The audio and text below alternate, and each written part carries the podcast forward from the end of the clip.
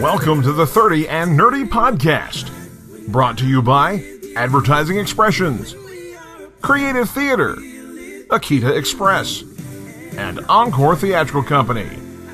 Visit us online at 30andnerdypodcast.com. Drop us an email at 30andnerdypod at gmail.com. Like us on Facebook. Follow us on Instagram and Twitter. Become a patron of the show at patreon.com forward slash 30 Nerdy Podcast. Thanks for tuning in. Hope you enjoy the show. And now, sit back, relax, and get ready to nerd out with your hosts, Josh Davis and Tyler McDaniel.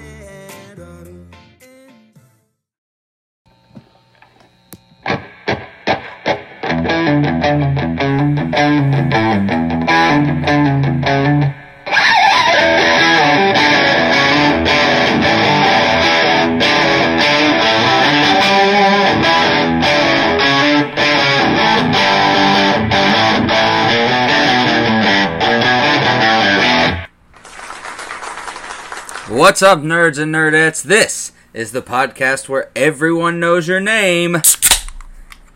Cheers to ya. Cheers to ya. I'm Josh. And I'm Tyler, and this is 30 and Nerdy. And we are coming at you from the Fortress of Nerditude with yours truly, the registered nerd practitioner, the founder of Nerdledge, the Mac. And it's always great to be joined by my co host, the juicy one, the nerdtorious JLD, the PhD of Nerdology, Dr. Davis himself. What's up, Doc? Woo! Woo. Woo. Woo. Woo! Feeling like a million bucks, man. How are you doing? Oh, good, good, good, good. I- I'm good. You know, um, busy weekend, busy week already, and it's barely started. Um, Mhm. Uh, Me too. But we had, we you know, uh, we wanted to. We normally record on a Sunday, uh, but we wanted to push it to Tuesday because last night we went to Raw, Yeah. Monday Night Raw, right here in Knoxville, Tennessee. Woo! And it was fun. We went with my older brother Christopher. Mhm. Um, had a lot of, lot of good times. The three of us, and uh, we just. I mean, when WWE comes this close to us, you know, you you can't say no. Pretty much, yeah. Um, And I haven't like been following the product as closely for like the past, you know, year or so. yeah, I mean, But there's it's the still big pay per views yeah. and all that that we always catch up on, and then we're like, well, you know, you can go a couple months before the next one, and they'll catch you up, Yeah. you know, because they make the greatest story montage packages ever. That's true. it catches you up, and you're just like, I haven't missed a beat now. but either way, when they come to town, You go. we go Yeah. because it's just so much fun. It's such a fun experience. The atmosphere's, you know, a lot Yeah. of fun. The music and the lights and the big characters and everything. Um, so much fun. Our friend David uh, texted me today saying that he saw that I went to wrestling. Yeah. And I said, yeah. And he said, I think I'd rather watch Glow on Netflix. And I was like, okay, it's Glow the, is pretty it's good, really the still. only redneck thing we do. But if you look at it, the way I look at it, it's Broadway for athletes. It's a show. It's theater. It is theater. Eh, So But because of the fact that wrestling does carry that connotation, like, oh, it's a southern redneck thing and all that, that's why Vince, Vince McMahon bans the word wrestling on the show. They don't say wrestlers, they say sports, Sports entertainment, entertainment. because it sounds more dignified and it has a, you know, a better connotation uh, Yeah. to it. So that's why he, he has that, yeah, that um, rule. But it's always it's always great to get to enjoy that stuff with you. We saw a great show. Even Mayor Kane, Mayor Glenn Jacobs, Knoxville's mayor now. Kane, All hell devil's favorite demon. I mean, did Big- you ever the big mayor the machine. Big mayor machine, and he won the twenty four seven title for ten minutes Mhm. uh, until Truth. He won it, it in Neyland Stadium. in Neyland Stadium as Mayor Jacobs, Yeah. not as Kane. He won it, and it was really cool. Um, it was really also cool to see the the stuff they did with their university football team. and Uh, Tennessee didn't get made fun of at all, Which is I great. noticed. I was I wonder if there were if Kane was like, uh, "Take it easy, okay." No, he has he has pride in his in his uh, Yeah. in his balls. Yeah, absolutely. Um, Somebody has to.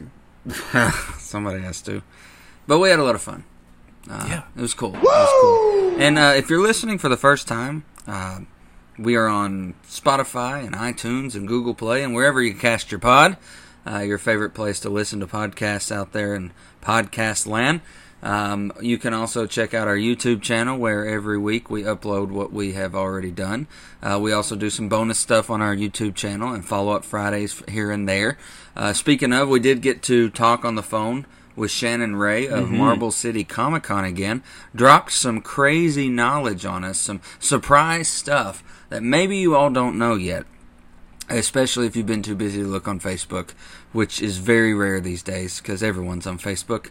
Um, Kevin Smith and Jason Mewes, you know them as Jay and Silent Bob um, from the View Askewverse, as I like to call it.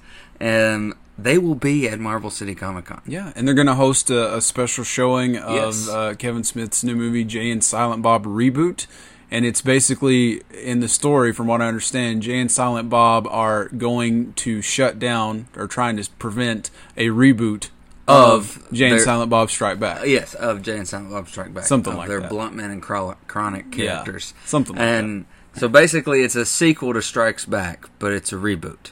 Yeah, and it's it's and you can tell that it's Kevin making fun of reboots of superhero universes. So Kevin Smith is one of my favorite people. So uh, we're obsessed with his podcast, Fat Man Beyond. I'm going to get him to sign. I have. Uh, he wrote an issue of, of Daredevil, Yeah, or not an issue. It was like a whole volume. he did a stint in Green Arrow too. That's really good. He's done a lot of stuff, but I've got a copy of that uh, Daredevil book, and I'm gonna I'm gonna get him to sign that. And if I can get my hands on one of those Kevin Smith pops, oh gosh, there's a couple different versions. I bet Tall Man sold out now since the Tall Man Toys and Comics. Yeah, I bet they could probably hook me up with one though. I need to give him a call. Put him in, put put in a call. Yeah, we'll just we got guys. Yeah, we got we We've got, got we pops, can guys. we can pull some strings. we can pull some strings. Um, if you are listening to us again, thank you. Uh, your subscriptions, your listens, it's fantastic. Um, it just keeps the nerdledge growing and growing. And uh, if you're a Patreon supporter, thank you very much. Got a new Patreon supporter this past week. Johnny has the keys. Our dear friends David and Tim became Patreon supporters. So likewise, we too became Patreon supporters of them. oh, great. Um, and that's what it's about, you know, groups helping one another, uh, friends helping one another, and fellow podcasters helping one another. And Patreon supporters get special behind the scenes views of our seasons early, um, gifts from time to time, um, some random knowledge that in the future may help them with a trivia question. Um, and we're constantly holding contests. So if you're not a Patreon supporter, please take the time to uh, look at our site, take, give a listen to us. If even if it's two dollars a month, uh, your help it, it it helps us grow as nerds. It helps us uh, make a better show. Mhm.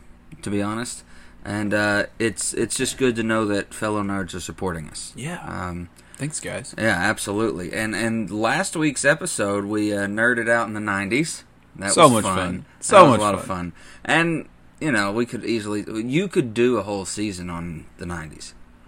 Like Probably. you could sure. do an episode each week on the '90s and just pick something that you nerded about and Yeah. break it down. Yeah. Um, but we do not have time to do that. We have a, a, a tenuous schedule. I mean, we've got you know big suits calling the shots over Hey, here, you know, and we've got a schedule to get to. So maybe next year Yeah. we'll get to some more '90s stuff. Nerding in the '90s too. Yeah. Nerd, nerding in the '90s. Revenge Dose? of the Nerds, Nerding in the Nineties, Part deux? Strikes Part Two, Strikes Back, uh, Teenage Mutant Ninja Turtles, the Ooze. Oh, I think you like killed that. it on that I one. killed it. that on was that. the end of it right there. That's cool. Give Give it a few weeks. We'll come up with a name. I'm the name guy here, so. Uh, and this week, the doc is very excited, Oh man, aren't you? But you are now too. I'm very excited now because uh, you know for weeks now, Dr. Davis has been talking about the boys, and it's time everyone needs to watch it, and everyone needs to watch it. And I was like, you know what? Closer to the episode, I'll binge it.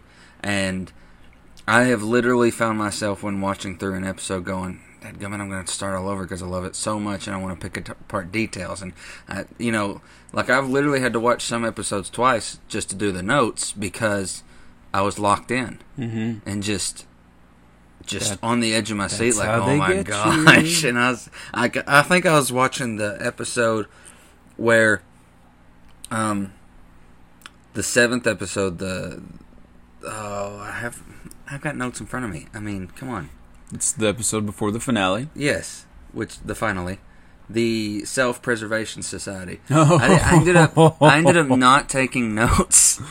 The first time through, because I was just, oh my gosh, oh my gosh, oh my gosh, what's gonna happen? What's happening? And I had to go back and watch it again just to take notes. Yep. um, it's that good, people. So when the doc uh, prescribes you a show to, you know, take a dose of it. You Take got a you got a fever, yes. and the only prescription is more the boys. the boys, yes, yes.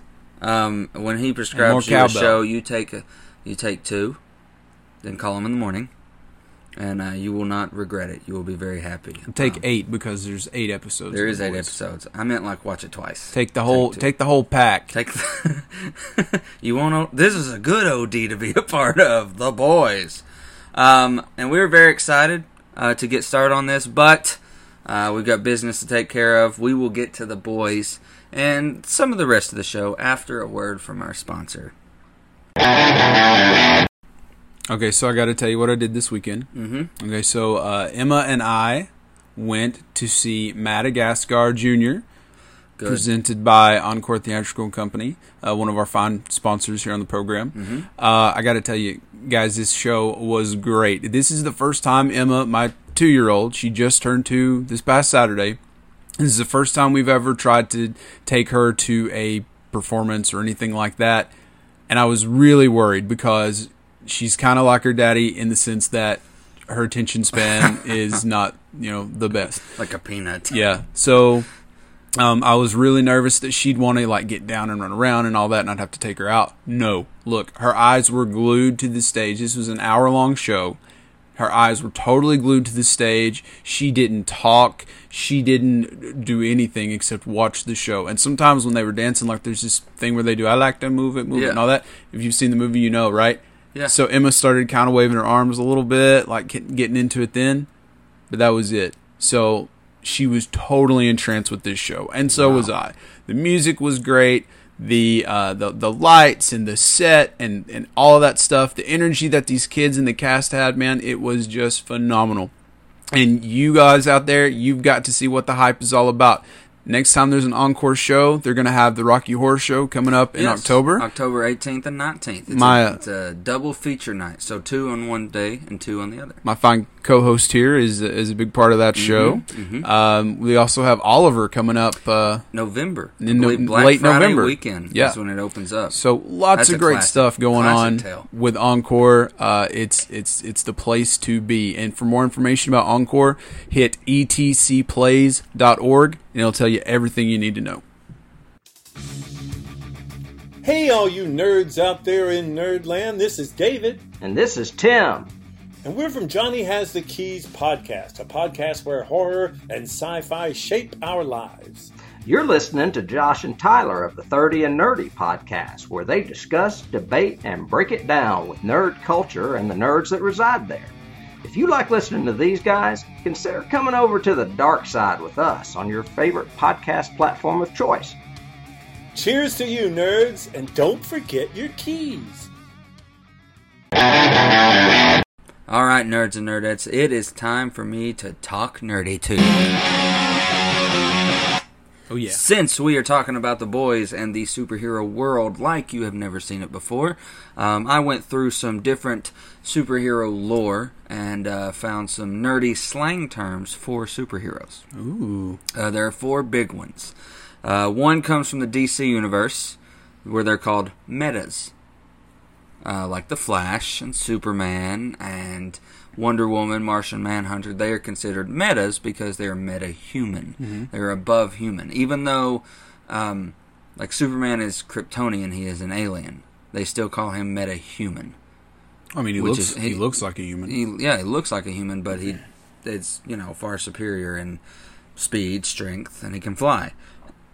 And uh, of course, we're going to be talking about the boys, what they call um, superheroes in their world. Uh, especially Butcher says it constantly.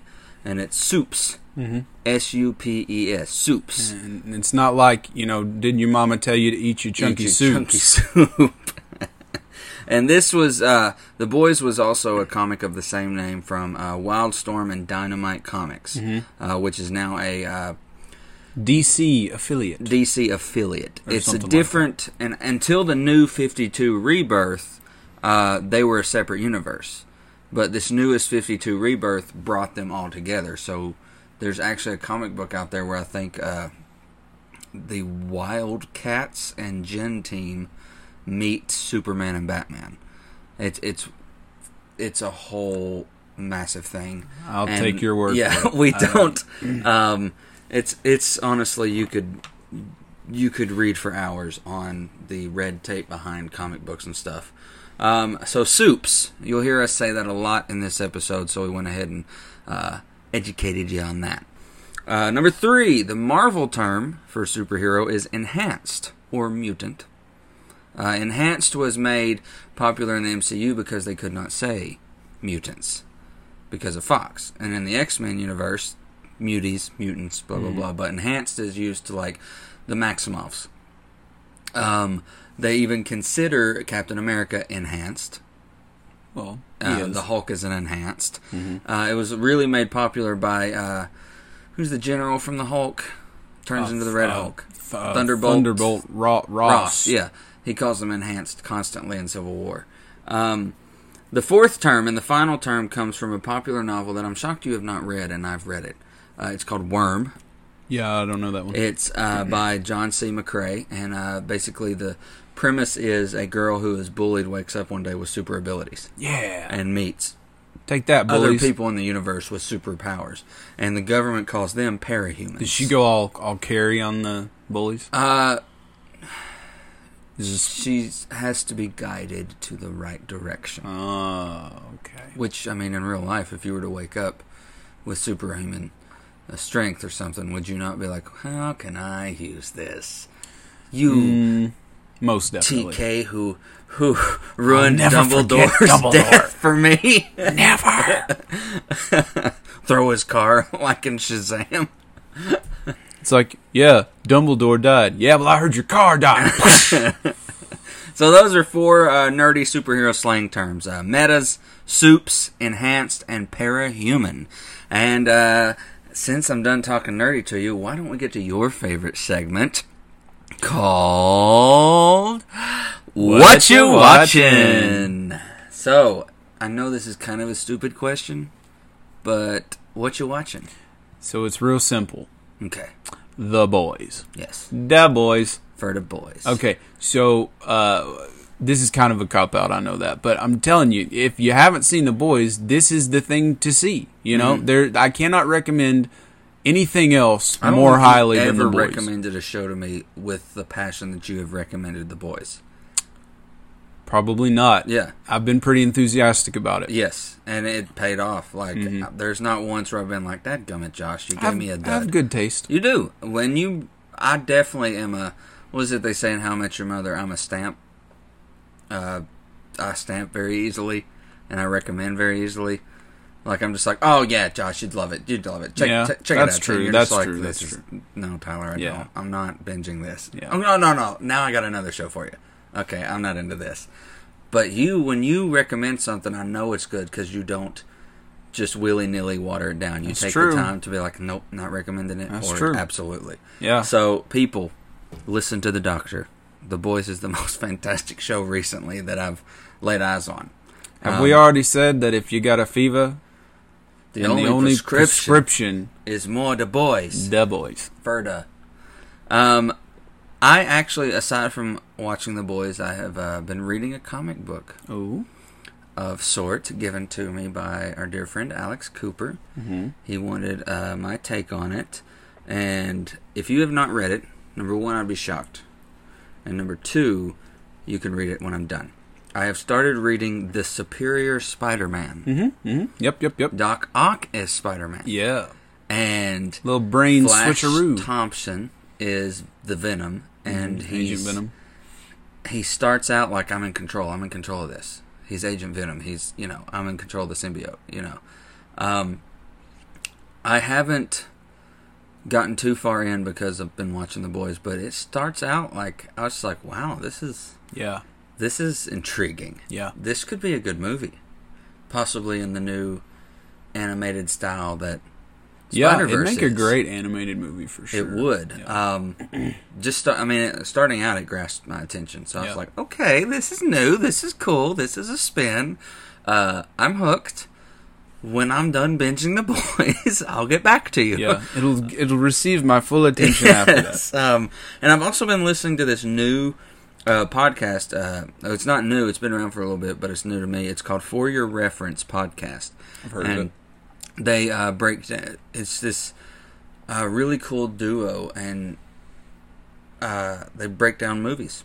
You know, they reference you to movies. Um, and they also did an episode on the boys show. So you're basically recommending a show that's exactly like our show, but not our show. Well, it's it's a not as vague as ours. They do stuff that we won't do either. Oh, Like they, you know, they'll talk about Rambo. they're probably not PG though. Nope, they're We not. are. They are not PG. I love their show, but uh, definitely not PG. But definitely worth checking out if you are fine with uh, PG thirteen and up. Uh, you know, language. Because she gets passionate, and she is very passionate about the show Thirty Rock. It's uh, KT and Odie, I believe, are their names. Um, and they've actually been sharing a lot of our stuff on social media. Really? and commenting on it and gave us this really nice review on our iTunes podcast. It was really nice. It was like she loves the stuff that the nerdy stuff, and I was like, I love your show, yeah. And uh, awesome. But yeah, I mean, she has a killer Australian accent that is just beautiful. Um, but yeah, uh, aside from the boys and the Superior Spider-Man, I found a new podcast that I thoroughly enjoy. Um, to add to my list of that's all I listen to throughout the week is podcasts now. Me too, pretty much. um, but in a world where the radio is just repetitive of the same old stuff, it's nice to have good podcasts to listen to. Yeah. Um, but yeah, uh, that brings us to.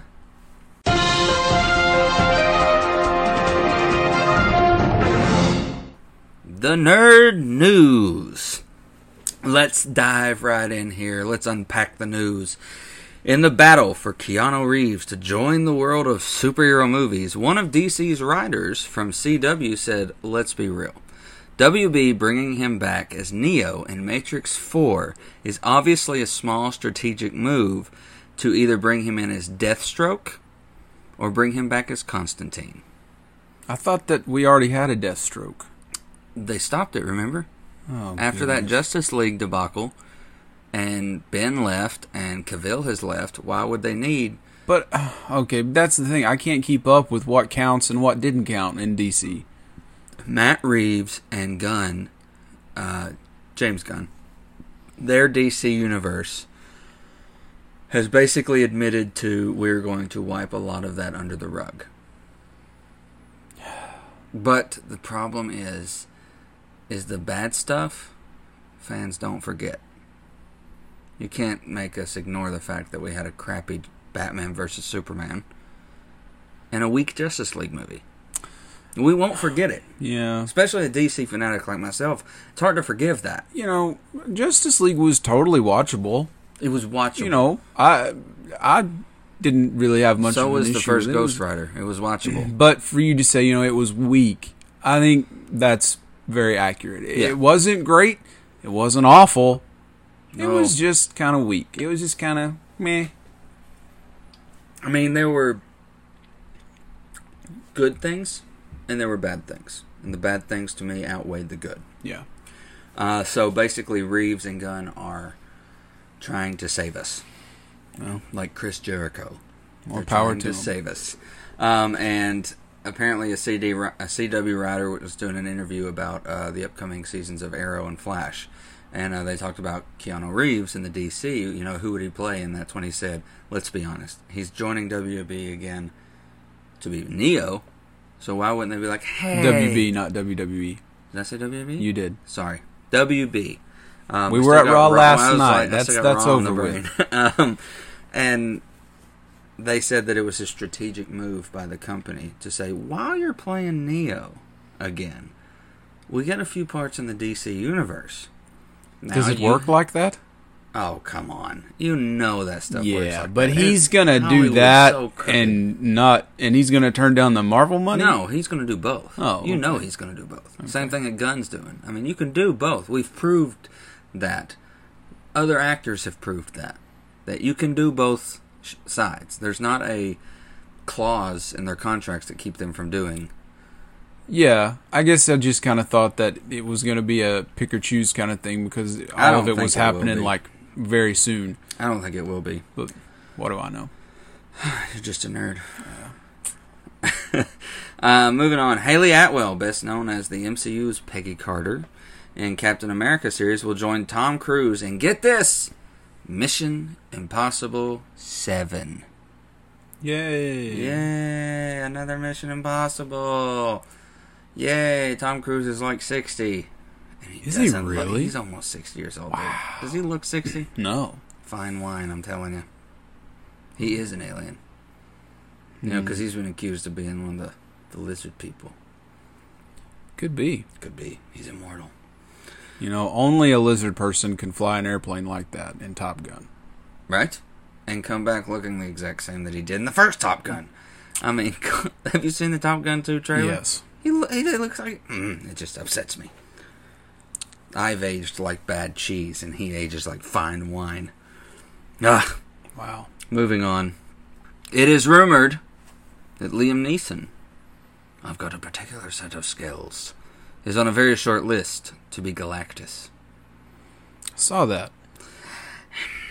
I don't have a problem with it. I think it'd be great. Guess it depends on how to do Galactus. I hope they don't do him like that terrible Fantastic Four They sequel. definitely are not going to do it like that. uh, he would be great. Okay, okay. Moving on. Speaking of casting, both Michael Fassbender and Viggo Mortensen have been approached by Legion's showrunner, who is attached to the project that will bring Doctor Doom into the MCU. So, out of the two, Viggo Mortensen, Lord Aragorn, or Fassbender, who just got done being Magneto in the Fox universe as Doctor Doom, which one do you cast? If, I you- had if to you pick, had to pick, if I had to pick between those two, I think I would go with Aragorn because it would just be really weird seeing Fassbender as as Dr. Doctor Doom just a year or so after. after. Yeah, Yeah. I mean, I'm sure Not he'd enough be time he'd be great if he hadn't already just been Magneto. I would love Jason Isaacs as Doctor Doom. Lucius Malfoy. Yeah, yeah, he'd be I think good. he'd be good. Yeah. Um, but we'll we'll see. We'll see. Sometimes I think they release nerd news to sway us one direction and then they shock us. So tantalizing. So tantalizing. Why would you do that? Uh, moving on. Robert Axelrod, voice of Lord Zed Mm, in yeah. Mighty Morphin Power Rangers, has passed away at the age of seventy. Saw that. I loved when Zed came in. hmm Me too. He was so scary looking. Yeah. Um, that is sad. Uh, and the last bit of news: it is reported that with Ewan McGregor returning as Obi Wan, it will be followed by not just a Darth Maul returning, but a solo D plus series of Darth Maul. Yes. And this will show us how he survived, who saved him, and where he has been, and what got him to Solo. that would be great. I would, I would, I would watch it a thousand times I, over. I'm all in. take my money. D plus. If you're bringing me more Darth Maul, one of the most underutilized characters in the Star Wars universe, absolutely. Um, Uh, I'm yeah. I'm yeah, there. I'm, there, for that, one. absolutely. Uh, and you know what? There wasn't that much. I it just the way I typed it, it looks bigger than it was, but uh, you know, um, that's all your nerd news for today.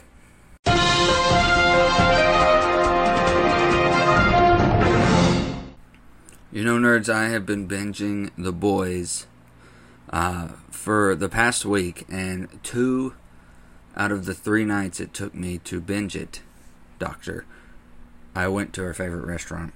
Oh, would that be uh, Akita Express? Yes, yes. I did not go in. I drove through because I was like, I got to get back to the boys. Yeah. I'm hungry, but I got to get back to the boys. the boys. You were Yeah. trying to you were trying to fill that prescription that I I, Exactly. I gave you. Exactly. Yeah. And if I, as a registered nerd practitioner, I do not have my PhD, and I understand that, but if I could write a prescription, I would write a prescription for more Akita. Ooh. delicious. Yes. absolutely delicious. If it if it was not just terrible of someone to do, I would do eat it every day, and I probably would anyways because I don't care what people think. Um, I always uh, get the chicken teriyaki myself, uh, but they have a great menu. Um, you know, inexpensive prices, uh, food ready in minutes, uh, fresh hibachi, grilled Best shrimp sauce in town. Oh, I'm telling you, the shrimp sauce. If you have not eaten at Akita, you go to try that shrimp sauce, and then you will go smack every other hibachi grill you have ever eaten at and been like, "You're doing it wrong." Yep. Um, and I've tried to ask Quan every time I'm in there, "What's the secret, man?" He goes, "That's why it's a secret, Tyler." you know, I'm not going to tell you because you have a podcast. Yeah. You know? Smart man. Like, dang, smart businessman. Uh, they honestly believe in providing the best customer service and fast food for a very reasonable price. Um, and if you haven't tried it, they will make something that you love, whether it's shrimp, chicken, steak. I mean, heck, they have uh, scallops. oh yeah. I have never tried a scallop, but they have them. And they have all veggies. They have all veggies for you vegetarians out there, uh, and they also have hibachi and teriyaki style, and of course, like we said, the greatest shrimp sauce on the planet. Uh, ten out of ten would definitely recommend. Give Akita Express a try. They're at 3100 East Morris Boulevard, right here in Morristown, Tennessee. When you stop by, tell them 30 and Nerdy sent you. That's right. All right, so Doc, uh, are you ready? Is it finally time? It's time. It's time that we on the, boys. Oh yes. You're giddy with excitement over there. I'm so excited. I know you're excited. Um, I'm very excited too, uh, especially um, since you were correct in, in recommending this. Uh, I, I was latched onto my screen all week, um, on the edge of my seat. Uh, like I said earlier, unable to take notes sometimes because I was just glued. Yeah, I actually did not take a whole lot, and this was my second time watching it. Um, because I was still just, glued. I was just enjoying it so Yeah. much. Yeah, uh, I read a headline today. I didn't read the actual article, so you know who knows because you know the internet. But uh, I read a headline today that said The Boys has now become more popular um, as far as like views and stuff Mm-hmm. than every one of the Netflix Marvel uh, shows, Daredevil, Defenders, and all that stuff. Wow. Yeah, yeah. I mean, in So Punisher would and Daredevil con- were pretty would big. That be so considered DC money? I, I think it would have to probably. Yeah, It's the small victories, you know. yeah. Well, hey, You gotta take them when you get them. Marvel and uh, TV has not really been uh, the best. Well, it's kind of like we talk about with other things. Just stick to what you're really good at. Stay in the cinematic universe. DC, stay in the television. um, so, The Boys is an American comic book series written by Garth Ennis and co-created, designed, and illustrated by Derek Robinson. Robertson, actually. It was originally published by Wildstorm, a partner with DC Comics, uh, brother, whatever have you, uh, before moving to Dynamite Entertainment. And Wildstorm was actually founded by Jim Lee and is a partner company of DC and brought its characters into DC with the new 52 reboot in 2011. The series is set between 2006 and 2008 in a world where superheroes exist.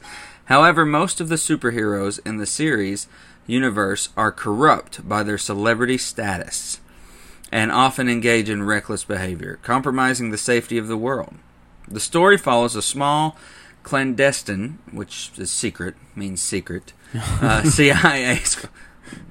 I, did, I, I, I used a big word, so uh, I know. I'm glad you cleared it up. yeah, I wanted to clear it up with the listeners.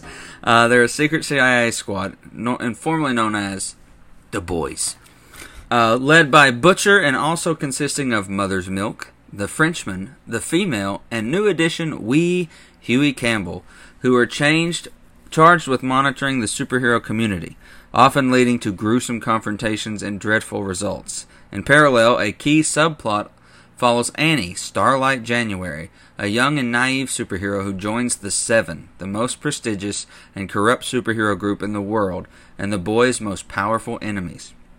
The book was adapted in an Amazon Prime original series by ah, Eric Kripke. What a brilliant mind. Creator of Supernatural. Oh, Yes. Creator and producer and writer of Supernatural. hey, hey, that's Uh, cool. That is, which premiered on July 26, 2019, and was renewed for a second season prior to the premiere date. Yes. Uh, and the Amazon OG show is what we are breaking down today. Indeed, we are. We are very excited to break this down. So why don't we talk about uh, the cast and, and the main characters Yeah. just for a second? Uh, so Karl Urban, uh, we just got done talking about uh, Him in Lord of the Rings. the, Two Towers a while Yeah. back. Uh, he plays Billy Butcher. He's the leader of the boys who distrust all individuals with superpowers. He has a particular hatred towards Homelander, whom he believes is responsible for the disappearance of his wife. Mm-hmm. Uh, Jack Quaid as Hugh Huey Campbell. Huey's Huey's one of my favorites. I love Huey. What was he in before this? Okay, so He's uh, familiar, Jack Quaid was in uh, the Hunger Games.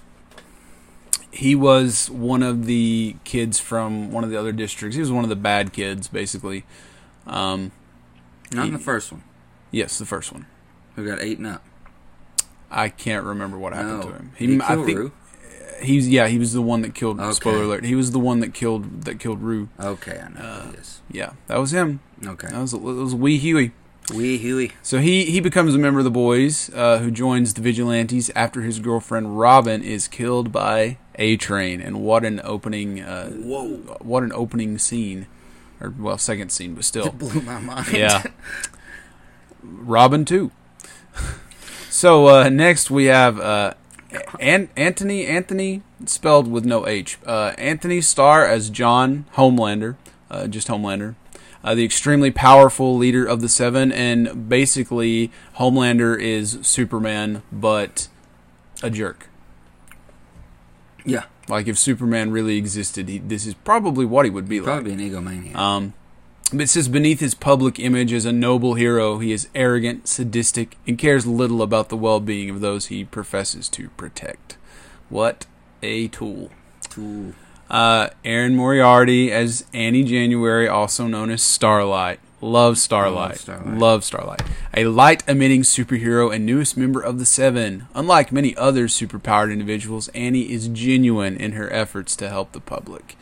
And that's the source of a lot of her conflict throughout the show. And I think why we love her so much. Uh, next we have Dominique Migueli, Mi- Migueli got. Wow. As Queen Maeve. I assume she's uh, not from around here, based on her name. Uh, I'm going to find out real quick. She's Irish. That makes sense. Uh, okay, so she plays Queen Maeve. She's a veteran member of the Seven who once wanted to protect innocent lives, but has become disillusioned and suffers from burnout. Mm-hmm. Jesse T. Usher as A Train, a speedster member of the Seven. So he's essentially the Flash. Did you know he was in uh, Independence Day too? I did not. Yeah. Did you see the sequel? I did. I hated it. You hated it? I hated it. Yeah. Wow. Yeah, that's just me. Um, maybe if I watched it again, I'd like it more. But the one time that I saw it, I was not impressed.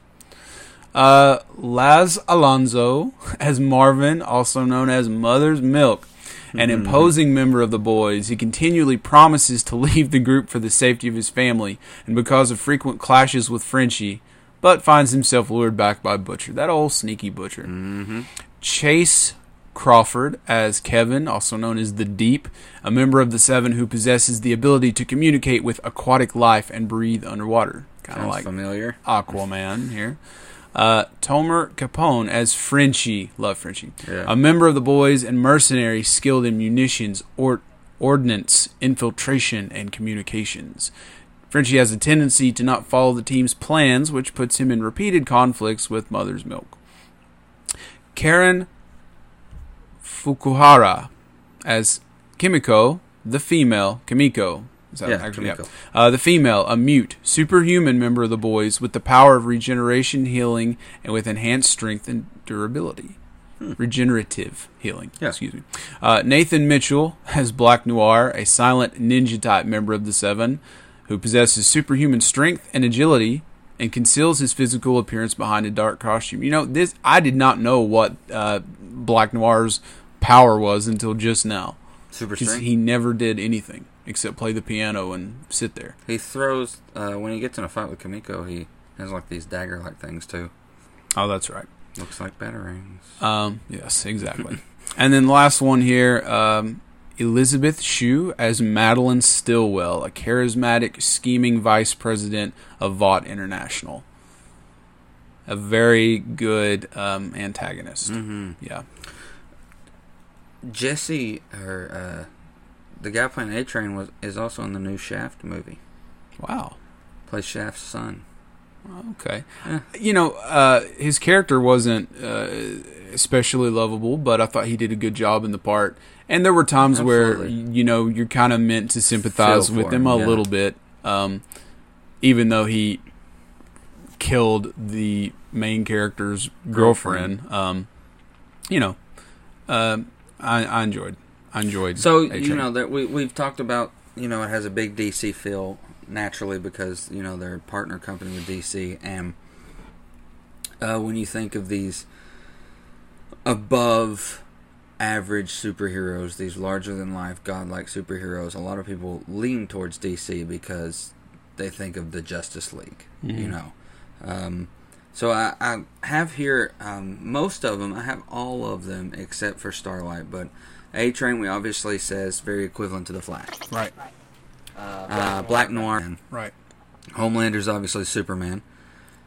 Translucent, I think, is Martian Manhunter. That's kind of what I Yeah. thought too. Yeah. Actually, yeah. Um, the Deep, obviously Aquaman. Queen Maeve is obviously Wonder Woman. Uh, is Green Lantern, but you don't get to see much of him because he's retiring at the very beginning of the show. Starlight.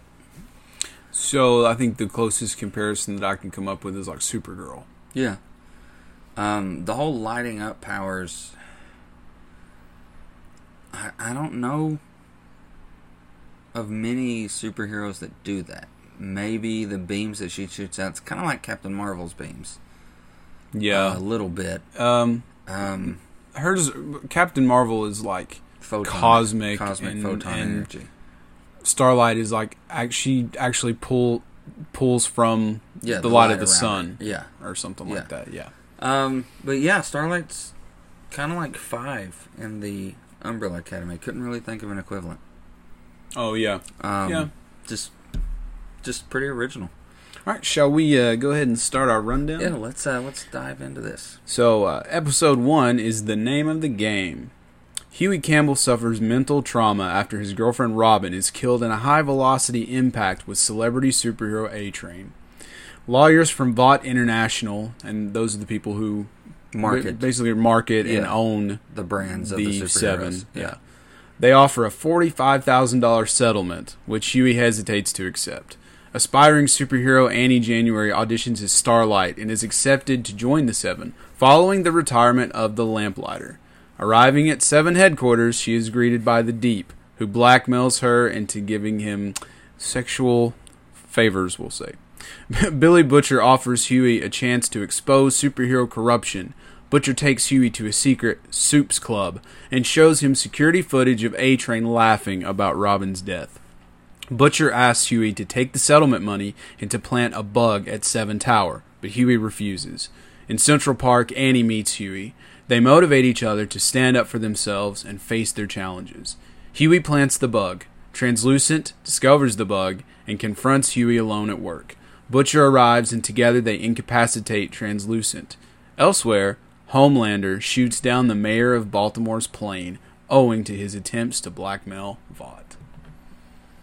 A lot happens in this opening, but I think it's handled well.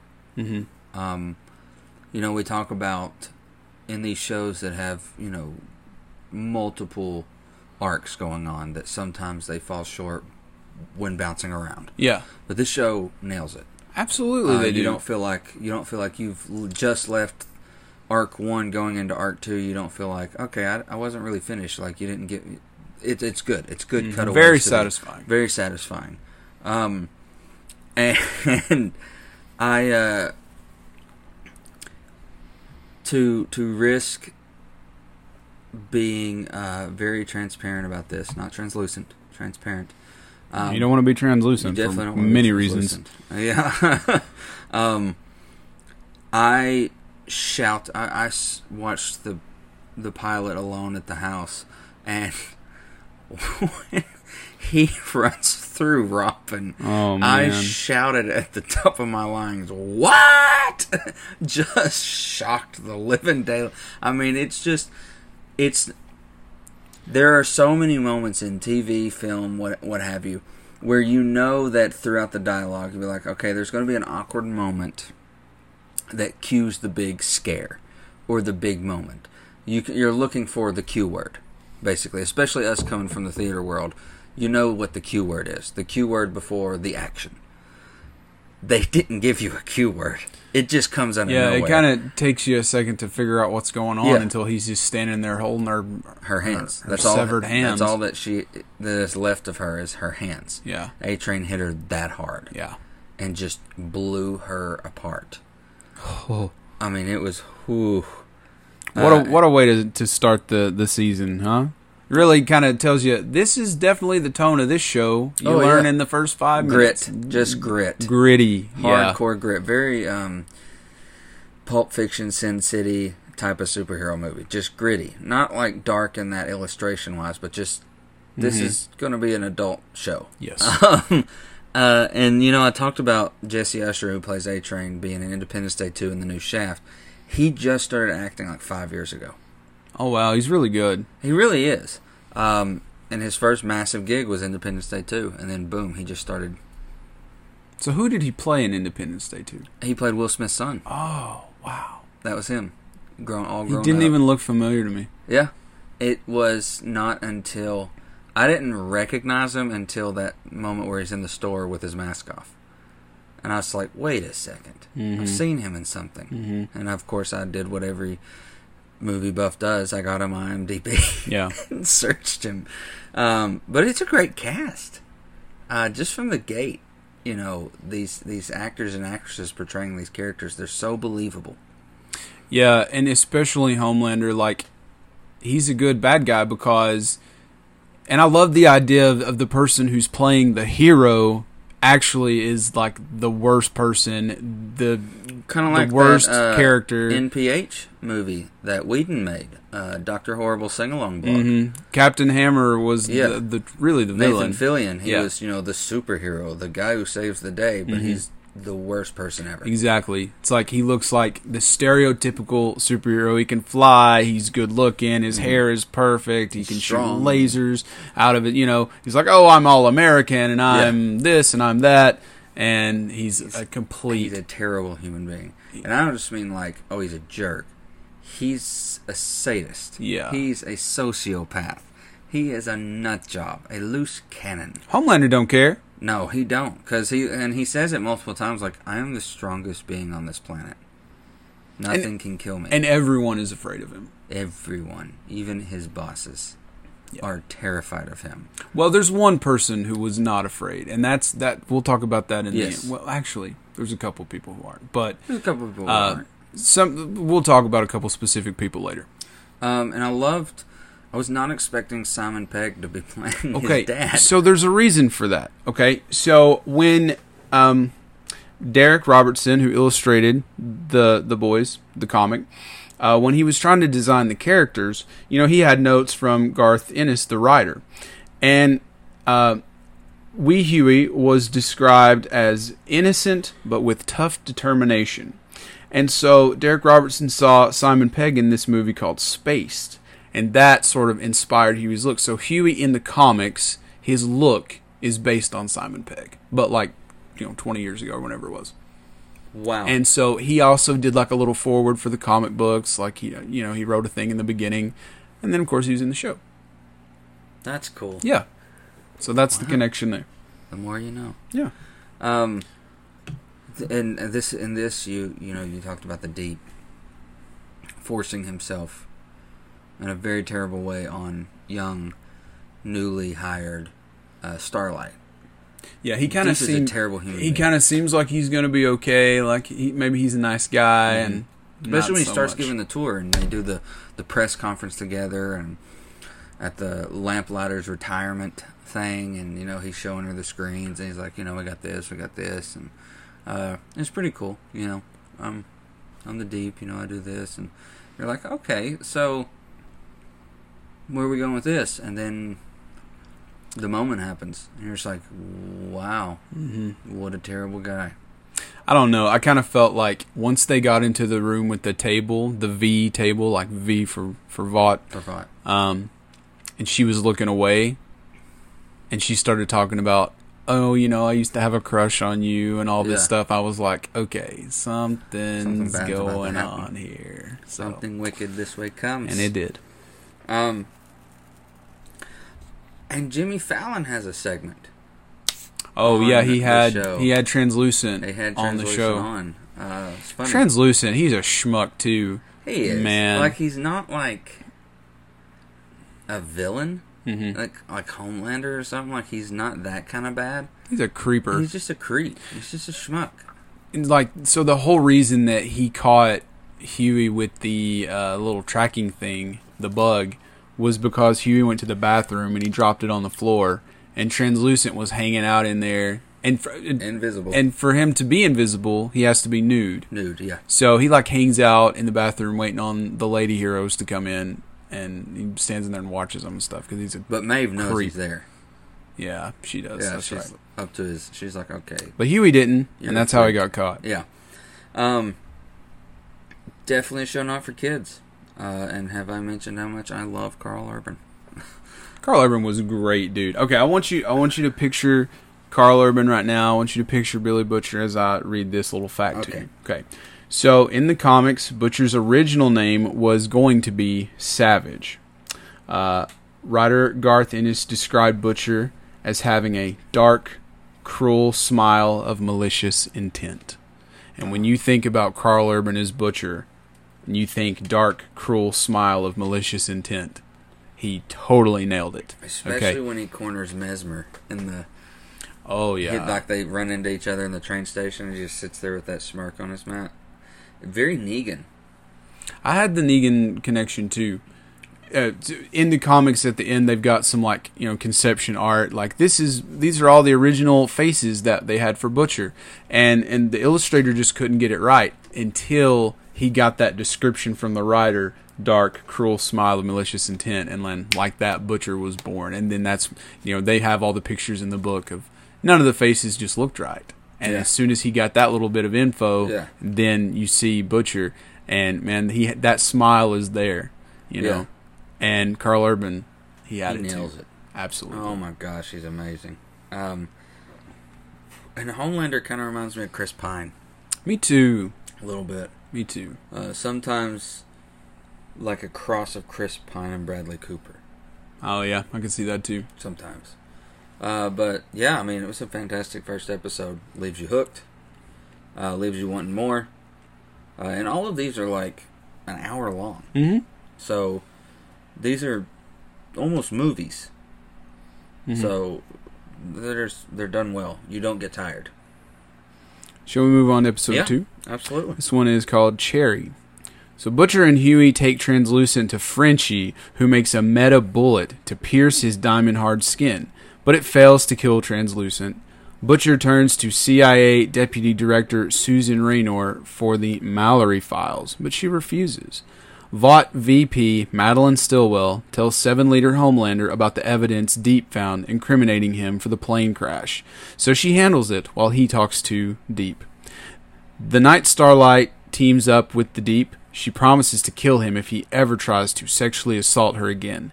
Stillwell blackmails Oklahoma Senator Calhoun into allowing a vote that could enable Vought to contract superheroes to the military. Annie stops a rape, unaware she's being recorded. Her agent, Ashley, rages at her because of the negative exposure and legal implications. While Homelander searches for Translucent, Frenchie decides to place a C4 in Translucent's colon, who then fearfully reveals A Train was with his girlfriend Popclaw before he killed Robin. They learn Homelander is nearby and cannot risk killing Translucent because he would he would hear it Yeah, or he has would see it. He can see through walls and stuff too. Uh, so Frenchie and Butcher cause an explosive distraction. Translucent escapes and convinces Huey to let him go, but Huey changes his mind and detonates the C4, killing Translucent. Death from a bomb in your butt. Oh God, there are there are less creative ways to go. That's true. Um, and I think what cued Huey to do that was, you know, he was trying to be nice, and Translucent goes, you know, I'll forget you. You know, you're not the killer, Huey. You're not a butch. You're not the killer. You know, and as he's walking away, he says, "You can leave this and just go live a life." And those are the words that kind of, what life? My girlfriend's dead. My girlfriend was just murdered by your your number one, your top guy. And you're telling me to just ignore this and live a life? And anytime you know Huey's about to snap, you hear that high pitched ringing coming. And he just pushes the button. I was like, whoa! It reminds me a lot. We might have made this connection before. I don't know, but it reminds me a lot of Wanted.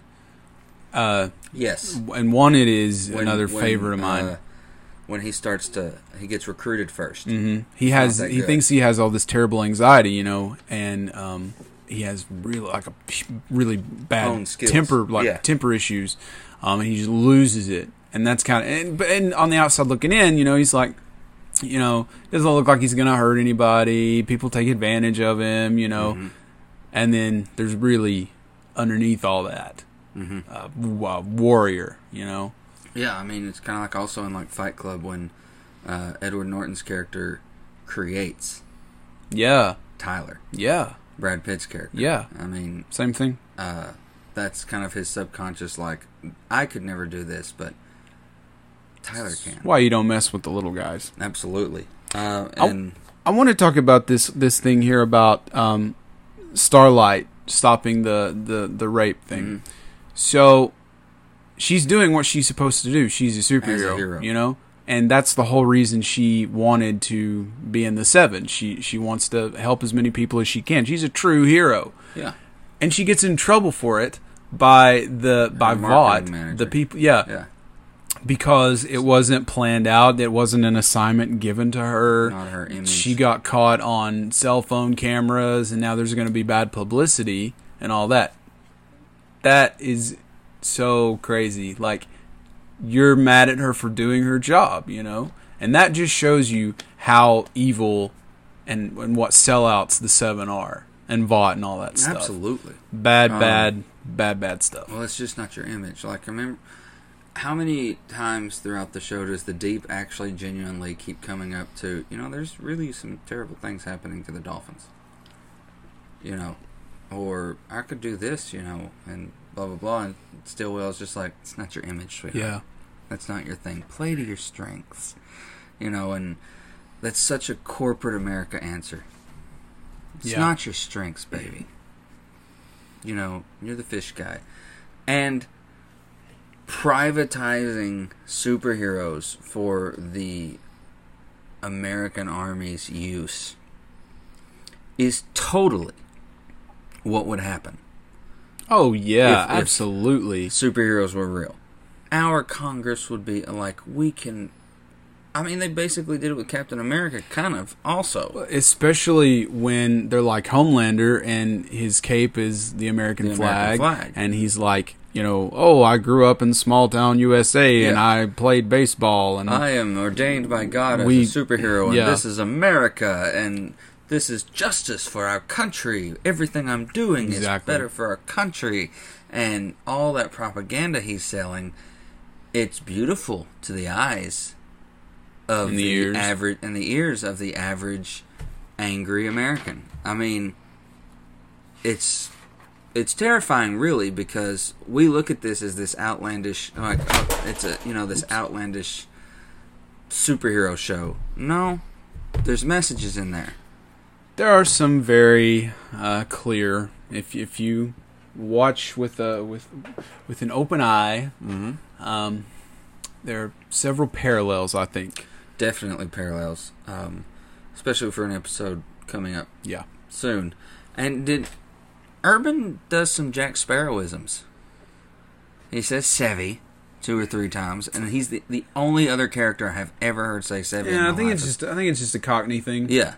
And uh, he said something about Bob's your uncle and you get Oh, to go home. yeah. You know? I was like, I've only ever heard Jack Sparrow say that.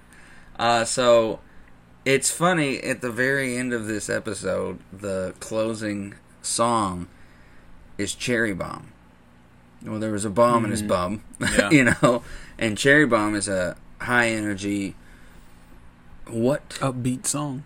famous MCU movie? Cherry Bomb, man. Well, that would be the Guardians of the Galaxy Yes. while they're planning their uh, Possibly defense from the Ronan greatest the. albums accuser. ever released is the soundtrack to Guardians of the Galaxy One. It's up there, man. It's That's way up there. So, anything else on episode two? I, I love Frenchie. Oh, I me love him. too. I love him. Great character. He's another one where it's like you know he's this sweet little, sweet little, French lovely guy, and then you know if you do the wrong thing, he's gonna snap and he's Yeah. gonna, you know, They're all distorted. they all have their demons. yes, We'll they say. all have their demons. Uh, go ahead. Let's move on to episode three. Get some. Get some. As Frenchie and Butcher clean up Translucent's remains, Huey leaves his home after finally telling his father how he truly feels. Poor Simon Pegg. He just wants to sit on the couch and Mm. Yeah. eat pizza rolls with his son, yeah, you know. exactly. Meanwhile, Starlight gains positive publicity for stopping the date rape, only to learn Stillwell has given her a revealing costume. She declines, but Stillwell forces her to wear it or lose her job. Butcher brings in his former friend, Mother's Milk, to run surveillance on A Train's girlfriend, Popclaw. Huey installs spyware on Popclaw's computer, and they learn that A Train takes a performance enhancing substance known as Compound V. Butcher wants to expose them before Supes can be allowed into the armed forces, but he still needs a vial of Compound V from A Train's race with Shockwave. Before the race, Huey meets Annie as Starlight, inviting her to lunch. The two open up to each other, leading to their exchanging numbers. A Train uses a vial to win the race and breaks his promise to Popclaw, announcing he is single. With Milk deducing Popclaw, swiped some vials. I think there's some kind of typo there. Mm-hmm. With Milk deducing Popclaw, swipe. I don't know what that means. Yeah. They find her heartbroken, high, and in the midst of killing her landlord during hypercharged sexual relations. She kind of really did a number on that poor guy there. Uh, a butcher uses this opportunity to blackmail Popclaw as an informant. At Vought headquarters, Homelander reveals Translucent's remains to Stillwell, along with Butcher's message coming for you. Ooh. They are coming. Um, a lot happens. I mean, it's like I said, you know, a lot happens in these episodes, but they do it so well that you don't miss anything. Um, and we've talked about this with Lord of the Rings, with uh, the Umbrella Academy, music choices um, in shows and film make or break. Mhm. Um, like, uh, you know, watching through these, even if it's the ambionic movie and the movie music in the back or mood music, to the fast-paced fight music that's used, that's created in the studio, to even their soundtrack choices, like Cherry Bomb in the last episode. Uh, these guys that make that choice, that those make those selections and do that kind of stuff, they're really the unsung heroes of this. Mhm. I mean, they bring a mood that some of the physical aspects of stuff can't bring. It would feel pretty empty without it. Yeah, absolutely. Um, and this is the episode, you know, like I said, Huey yells at his father. Um, I think that that that's kind of a cliche in a lot of um, superhero type shows and movies. Is there's turbulence in kid and parent relationships Yeah. um, and and for a reason, but not just superhero. But I think it's a very used quite a bit. It's used yeah, quite a bit. but this was in this was in such a way that, like, okay, so like Huey and his dad, their whole lives they've just kind of laid low, hang out on the couch on Friday night, Never stick up eat, for themselves. eat pizza rolls, you know. And in the first scene in the first episode, Robin talks about how like you know Huey, you don't have she's basically telling him to man up a little bit, you Yeah. know, and like she was the one that had to ask him out for their first date and stuff like that. She's the one having to say, "Move in with me." and now that this big traumatic thing has happened to Huey and he's started this new adventure with the boys and everything, like he realizes like he doesn't want to live that life anymore. He Yeah. he can't just sit there and let life pass him by and not stand up for himself. Yeah, and and his dad's like, "You love pizza rolls," and he's like, "When I was seven, Yeah. Dad, I'm not seven. his dad means well. He really does. He's a sweet guy and great English, like American accent. Oh, yeah. Simon Pegg does a great American accent. Um, and, and he really does mean well, but he's just he's also cowardly in the aspect of take the check. He didn't mean to. You know, he's sorry. He saves us every day. He's a superhero. And just- Yeah. and Well, he like- cr- he tells him he's like, you know, you don't have the fight in you to to take this any farther. Yeah. You don't have the fight in you. you. You never because have. we we don't fight. Yeah. we're even I'm not that way. Um, it's kind of sad, kind of sad to see that. Um, What do you think about Mother's Milk? I think he would be a great John Stewart Green Lantern I could see that. if Idris Elba was. Idris Elba's my dream casting for that Green Lantern, but it's got to be good, or he'd be a good Cage. yeah, I agree. Um, I I, like him. I didn't really care much about Mother's Milk my first watch through, but this time when I paid close attention to, uh, you know, some of his lines, he had some really uh, quick one-liners here Mm-hmm. and there. Um, so I really enjoyed Mother's Milk a lot this time. I love the scene when he shows up and Huey can't tell if Mother's Milk is serious about his name or not. It's like, no, my mother actually named me Mother's Milk, and he goes. Did she? Because he just can't figure it out. Uh, Really? No, Huey. His his real name is Marvin. yeah, But I love when he gets a phone call from his wife. What's his lady's name again? Monique? He's like, oh, you know, we're gonna, we're gonna go get, Get some get- steaks. yeah, get you a pedicure. didn't, I didn't get to. Oh my gosh, baby, I'm so sorry. I didn't. I didn't season the tilapia. But what about I- what about this? On the way home, I'll grab two big fillets, that bottle of wine you love, and they're all just watching him like, what? I'm, I'm just gonna say it. Mm. It's pretty bad. Whipped. Mm-hmm. Mm-hmm. I mean, it's funny though because he's like you too, and then you can hear her go. "Ah," He's like, "You're right. You're right. I, you're right. You're right. I love you too." And he hangs up, and they're like, "Are you serious? What is that?" Speaking of that, talked a little bit about Pop Claw and A Train. There is, a, you remember the really weird scene where, like, you know, they're watching them on the cameras. The boys are watching A Train and Pop Claw, and like, they're, you know, enjoying their alone time a little bit. Yeah. And you think it's gonna be one thing that happens, but they have this weird foot thing that they do. Yeah. Like she sucks on his toes and stuff. Yeah. I was not expecting that. Just not expecting it. And Pop Claw's kind of like the Omega Red character, you know, the or Wolverine kind of, you know, like she's a Weapon X, like she has the Yeah. claws that come out of almost like Omega Reds, Mhm. you know, it comes out of her wrists, um, and she's just a junkie, a a I'm guessing a upstarting superhero had her glory days. Um, must have got injured or just got left in the dust by the seven. Um, can't come out as a couple because Stillwell won't allow it Mm-hmm. because Well, that's they- just not their image. Well, yeah, and they probably market to like young, Yeah. you know, young women, teenagers, and Yeah. stuff. Like, you know, look at A Train. You know, he's hot Yeah. stuff and stuff. And if it's like, oh, you know, he's tied down. He's tied down by his junkie, you know, no longer does superhero stuff. Mm-hmm. Pop Claw. What a weird name. Pop Claw. Kind of rolls. Pop Claw. Um, it didn't talk about this in the little summary I just read, but we also learn about the history between Homelander and Queen Maeve. Um, they, they had a relationship, and did. you kind of get the feeling that Queen Maeve, and for a couple other reasons, but get the feeling Queen Maeve really was not so interested in that relationship, or did not really want to be a part of it.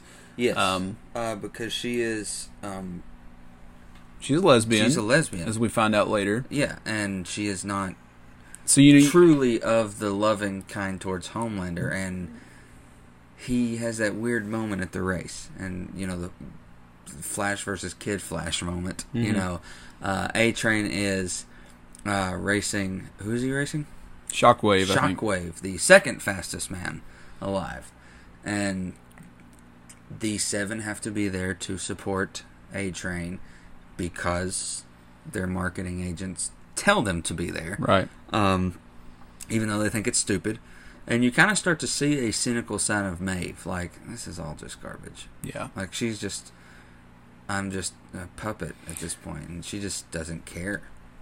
Yeah, and I was so back and forth about Queen Maeve because sometimes you feel like she really wants to do the right thing and you know she she does want to truly be a hero and she's had moments where she was in the past and she talks about that like she messed up her arm from stopping a bus or mm-hmm. from landing on somebody or something but she's just so far gone that she's just like you know whatever man and she It's just kind of goes along with it She's just, yeah, she's checked out You know, she's a swam, uh, salmon swimming in the with the rest of the pack, just not going. you think against the about what the deep did to starlight on her first day imagine what homelander's done to to Maeve. you know to maeve Like, she's he- clearly she scared even, of him She even says like, you know, that's not a thing anymore. and That never will be a thing. And he's like, you know, Maeve, if I were to think for a second that you loved anyone else besides me, and he squeezes her arm and he's like, I just couldn't take it. what a creep And he's just sociopathic, man. Um, and at the race, uh, did you catch the Clark Kent joke? i don't know They were smuggling Huey in as a mild manner reporter. And No, glass- I and didn't they're think about All it." All right, here's your name tag. You're a mild manner reporter. I was like, huh. Wow. I did. Yeah. I did a Jerry Malloy. Ha Just, um, i didn't even think about that. um, but I and I, I loved that scene because even though Huey realizes that Annie is Starlight, they have a drink together, and there's still that that connection. That this is the job you were talking about, being part of the Seven, uh, you know, and so on and so forth. Um, that well it's good that he met her when she was annie because you see that he knows he, her as Annie. he likes her for her and For not Annie. Yeah, for exactly. starlight Um, and it was really cool. It was it was such a and again, it's such an American thing. Oh, we have superheroes. Well, let's get everyone together, make some money, and see who's the fastest. yeah You know, I'm shocked that they don't have superhero Olympics to see who the greatest superhero Hey, Olympiad is. We're gonna get a season two, so uh, I think uh, the last important thing to talk about uh, was the summary did mention that Stillwell told Starlight she had to change her outfit. She had Mhm. to have this new kind of sexy uh, costume, and she meets that little girl who Has made shift. made the old costume, like Starlight and looks up to her and she realizes like these little girls are watching me and this is not Mhm. the type of role model that I want to be um, and really takes a toll on her and that's very telling of, of who Starlight is and, and speaks to her character quite a bit so I love that moment Uh, yeah. Um, is this where she? Uh, no, this isn't the episode where she talks to Stillwell about like, this is what's going to happen. no, No, not yet Not. Okay, okay. So are you ready to move on? Yep. All right, episode four: the female of the species. Butcher. Oh, wait a minute. I'm on the wrong thing here. Hold up. Sorry, sorry, sorry. Okay. Episode 4 The Female of the Species. Reading the wrong notes. Following Popclaw's tip, the boys find a triad hideout housing an imprisoned Japanese woman, the female, whom Frenchie frees. After she kills her guards and runs off, Milk finds evidence the female was a test subject. When Huey meets Starlight while bowling, Butcher has him bug her phone. With the Compound V supply compromised, A Train has Popclaw go into hiding, while he searches for the female. Stillwell sends Homelander and Queen Maeve to save a hijacked airliner, but Homelander casually abandons the plane when the plane fails, forcing Maeve to choose her survival over the passengers. Frenchie finds evidence leading to Penn Station and makes a momentary connection there with the female, but loses her in the crowd. They corner her on the tracks, but A Train arrives and tries to kill her. Frenchie attracts the crowd to distract A Train, allowing the female to escape. The boys corner her again, and Frenchie tries talking to her. She still attacks, so Butcher uses knockout gas. Stillwell is pleased seeing Homelander use the tragedy to push for militarized supers, rousing the crowd with a speech while Maeve grieves for those she allowed to die. Yeah. So, Again, so American because they use it using that gaslighting that was pure gaslighting. Like Homelander abandoned it because you know his lasers destroyed the controls. They could have you know yeah. pulled up on the controls, but he went crazy and killed the terrorist and you know, collateral damage was the controls to the plane. Yeah. And when Maeve was like, you know, fly out there and stop the plane, he's like, I don't have anything to stand on. He didn't even try to like No. think about what can we do. Um, He was you know, like, well, darn. he Homelander is savage. He he is Macho Man Randy Savage level savage. Yes, he is. You know what I mean? Absolutely, he is. That whole scene on the airplane makes me so uncomfortable. Absolutely. you know? he's doing it in front of the victims. Oh, He's like, no, and she's just like, even save this kid. No, so that she can tell people what happened. No, Maeve. And of course, he says some other obscenities I will not repeat on here, but in front of them all, it's like you know, and again, Maeve is trying to r- be a legit hero. You know, yeah. Homelander's And I think that's because Starlight's rubbing off on her. She sees in Starlight like, oh man, you know, that's what I was, a bright-eyed, bushy-tailed hero. That's true too. Um, because you slowly start to see her becoming more of that Maeve the days she spends around Starlight. Um, This episode uh, open was one of my favorites. Uh, it's Butcher waking up to a hearty breakfast of hot pockets and beer, Mm-hmm. and I think he was watching the video footage of his wife Rebecca sitting on the bench, right? yeah. Yeah. Um, but I love that. Seeing him get up and pockets and beer, make the hot pockets, sit there like breakfast of champions. he was ready to start the day. yeah. um, and um, this is where we, say, we, we meet. Kam- we don't know her name's Kamiko yet, hmm but the female. The female. Uh, she is a supe. hmm but my guess is that's a foreshadow to maybe season two that she might not have started out as a supe. She wasn't Yeah, she was like a, a flashback, like- she she was was like a test subject. test subject for military. She was made into a supe as an adult, Right. um, which is definitely foreshadowing. You know, um, she doesn't speak, but she has severely strong. she is severely strong, can heal, Mhm. and she's like Wolverine, Yeah. um, basically. But you know, I I probably cared about the female the least out of all the boys. Huh. You know, Well, I mean, I, think guess it's because she joined didn't late. talk. Yeah, maybe that too. She didn't talk. I mean, I love the stuff with her and Frenchie. That was Yeah. cool. But um, yeah, I just wasn't really into her Well, as it was much. kind of a subplot yeah. that was introduced halfway through. hmm Uh, that honestly, aside from a flashback, they didn't answer her subplot. This one note I wrote down in the finale was, "What about the Kamiko subplot?" I guess it goes into season two. Hopefully, Hopefully, I'd like Um, I'd like to see more. I have a note here. I don't know. I don't know what uh, the context was, but I must have thought it was funny. Mother's Milk calls Huey a white Steve Urkel. yeah. So love Yeah. that. Um, I have a note here. Um, don't you hate when you're on a cute date at the bowling alley, and those pesky illusions of your dead girlfriend start happening? To just put a damper on It just spoils everything. It really does. It's like, sweetheart, go home. I'm on a date. You're dead.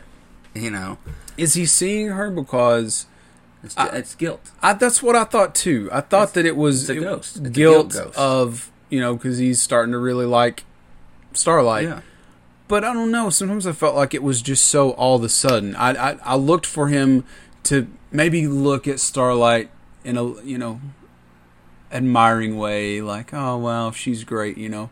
And then it happened, Mm-hmm. but it, it didn't seem to be that way. It was just like it would just click on. it was on. almost like when he started getting comfortable.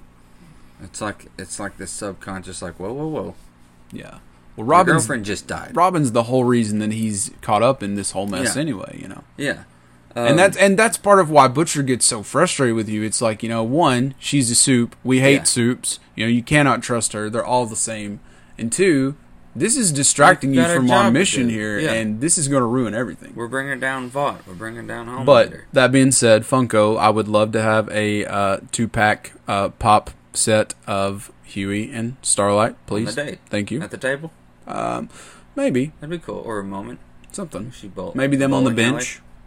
Oh, the bench. That'd be. That'd be one. really good. That would be a good one. What about? uh We cannot quote this on our show, but this is the episode we hear the Spice Girls speech. So yeah, I put is this Spice Girls info correct? Because Butcher goes through this list of all these things that are going on with the Spice Girls, They are. and all that stuff was true. All of it happened. Uh, it was a nice analogy either way that he made there. They're Yes. Butcher. He says uh, he, he says what he says about him. He says apart they're rubbish, but together they're the GDMFN Spice Girls. And his analogy here is he's trying to explain to the boys, We can't separate. We, we can't gotta fight. be together. Yes. It's the only way. Together we are the Spice Girls. Yeah. Uh, because he makes that analogy because Becca loved the Spice Girls. oh yeah. Yeah. She she was remembering that flashback sequence. that's why he knows all about them. That's why she's like, they're only reuniting for this one year, and I have an opportunity tickets. I want to take you, and he's like, oh god, I've gonna. I didn't even think about that. Spice Girls tour oh, that yeah, that's right. And he's like, "Oh, go year. with go with your friend, Yeah. go with your girlfriend or whatever." It happened our freshman year of college. wow, Was the, that last reunion they did, and that's what she's talking about. didn't even. Yeah. duh. I didn't even think about it. I was like, oh, he's he now he's hooked. He's like, what's Sporty Spice up to? But it's a good analogy Great because analogy. once again, Mother's Milk and Frenchie are at each other's throats, and Mm-hmm. you can tell that during their time apart, they probably weren't sending each other Christmas cards No, and no, stuff. no. So, uh, you know, that was Um, nice. Oh, this is also the episode with uh, the deep and the dolphin. He rescues the dolphin, and it wasn't in the summary, but he's driving the dolphin in the van, and he's having a conversation with the dolphin, and he slams on the try to brakes. stop him because he's hijacked the dolphin from Ocean World or whatever they're Yeah. trying to open up that he's the face of. And he slams on the brakes, and the dolphin, this slow motion camera cutting, shows the dolphin slowly inching past him. He looks at the dolphin, dolphin looks at it, goes, ah! Oh no! slams through the window and gets ran over by a semi. Just a whoa moment. like this is sort of like symbolic of the deep and what his life is like right now. He's losing. Just man. a bunch of dolphin bits on the side of the highway. Just a bunch of canned dolphin. Probably the most unusual and disturbing thing that I have ever seen. The In dolphin thing. Wow. In a while. I remember Absolutely. getting a. I got a text from Zach. Uh, Zach from Advertising Expressions, one of our fine sponsors. He was watching the show a couple weeks ago, and he texted me during that, and he was like, "Wow, I don't even know what to say about that." Was like, "Yeah, yeah, what a thing." used to make a hat that says "Can dolphin. Oh, too soon. That scene was brutal, though, man. It's a really brutal scene, and but it's also kind of comedic genius. He's sitting there arguing. Yeah. It's like, no, not yet. We don't have time for this. Talking to the dolphin while they're trying to escape. I'll, when I get you there, we'll discuss it. But we don't have time for this. All right, Um, you want to move on? Uh, just another comment on the gaslighting. It just seemed familiar. Did it not? It should. Yeah, It it, just seemed familiar. That's all. I'll Oh, say. but I mean, that's a great lead into the next episode. our Probably my favorite most episode. uncomfortable favorite episode, episode five. Good, for, the, soul. So, what we have here for episode 5. Okay, it says At the Believe Expo, Starlight talks with teens while being quietly directed to push an agenda. While Butcher has Huey meet Ezekiel, the expo host and their next lead, and he's like a big um, He's Mister Fantastic. yes, He's those are his powers. Man. He's but he's stretchy. he's but like a big uh, guy in the church, and he does like he's like a like a minister, you might say. I guess. contemporary. Yes.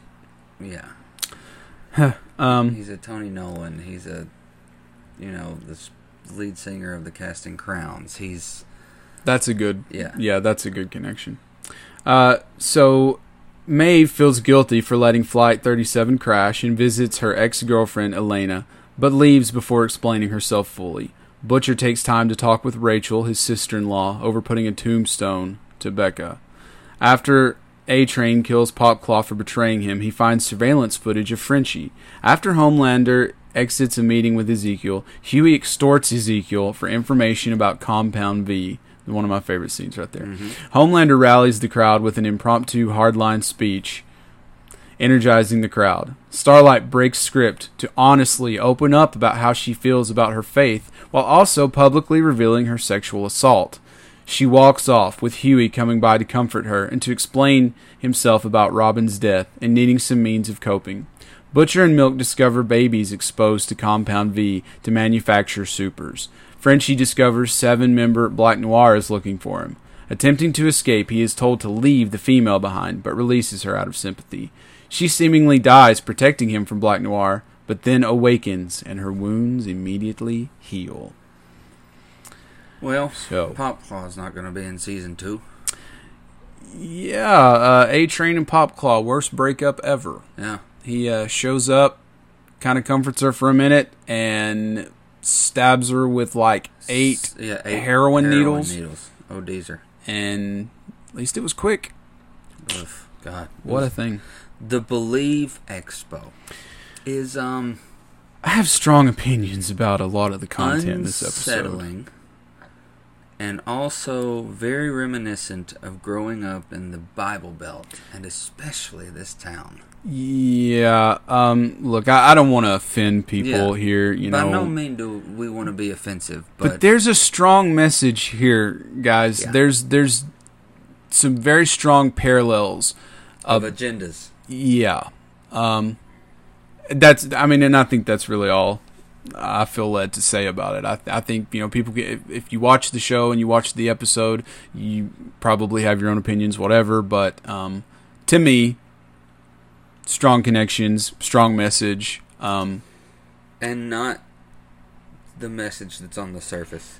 I mean, they're it- trying to push the message of why they did the episode. essentially Vought is using religion and people's faith as for profit. I mean, Yeah. they're they're marketing their superheroes as being chosen by God. Yeah. And Homelander comes and you know he holds his arm and he turns it into this big speech about why the military sh- should Because he accept. was ordained by God. Yeah, it's like you know I was chosen by God to to to be a hero for you, and he floats out among the people and.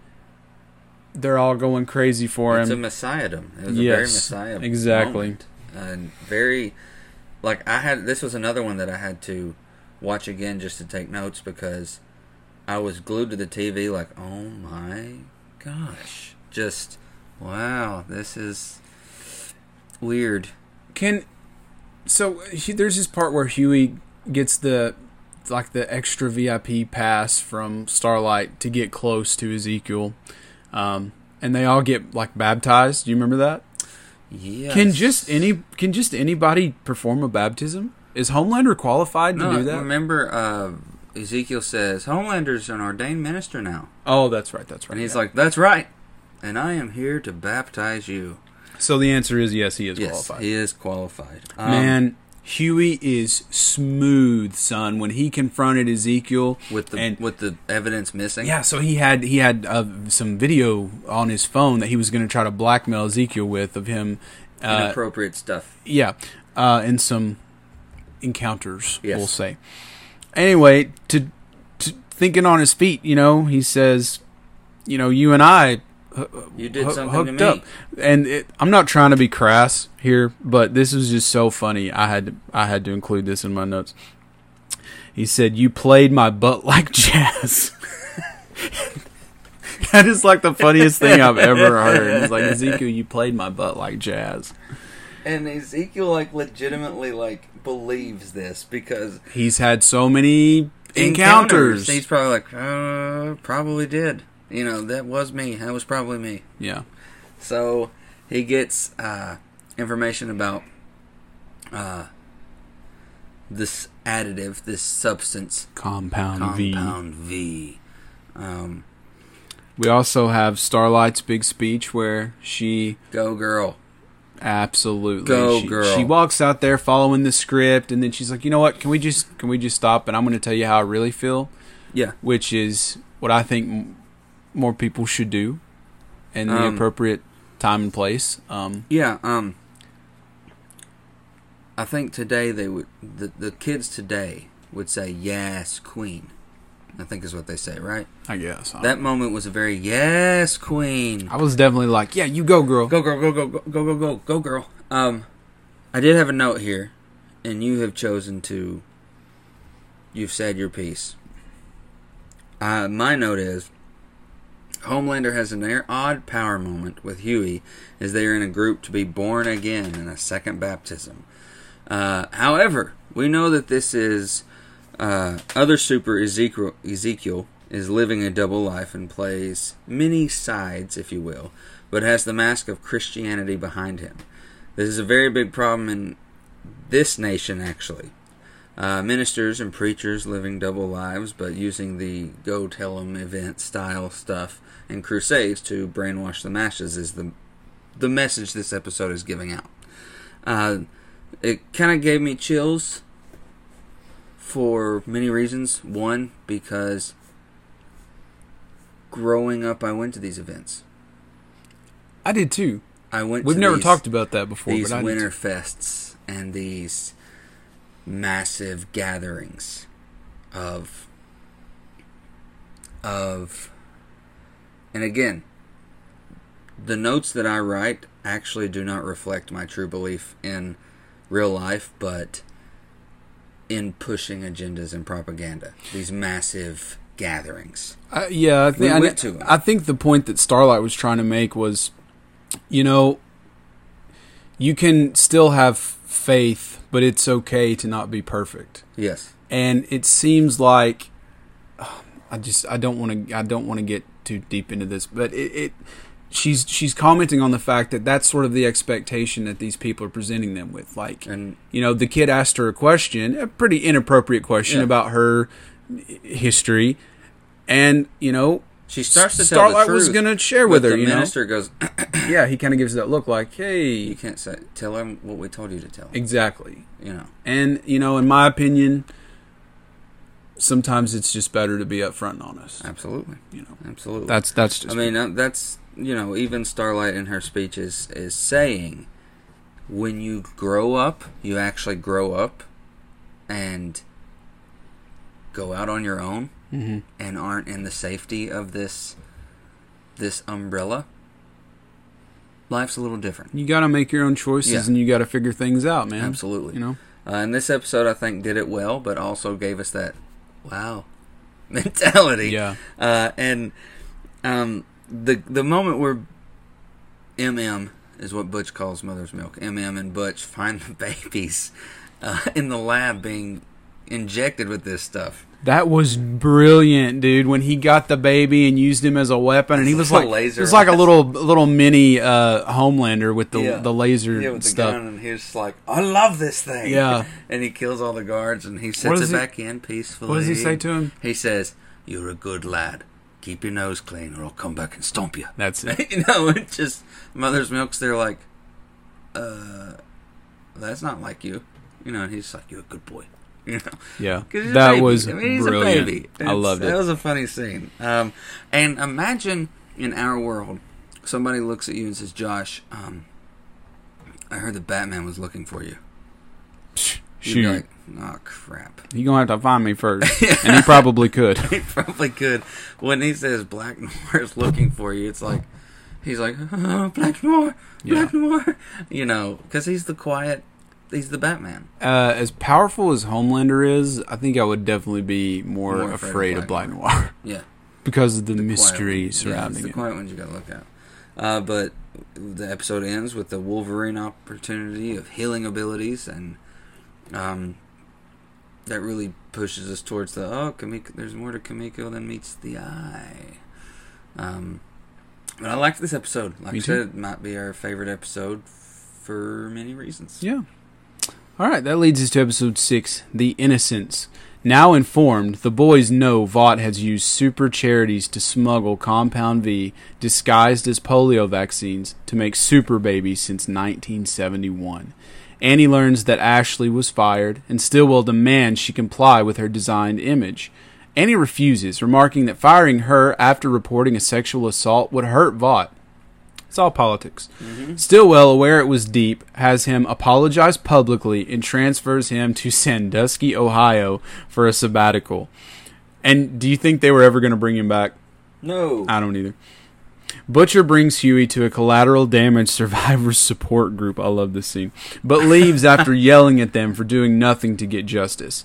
Alone, Butcher explains to Hughie that Homelander raped his wife and she went missing shortly thereafter. Frenchie and Milk get help from Mesmer, a telepath, which is played by Haley Joel Osment. Haley Joel Osment. Forrest Gump Jr. himself. I see dead people. The voice to Yeah, Sora in Kingdom lots Hearts. of things.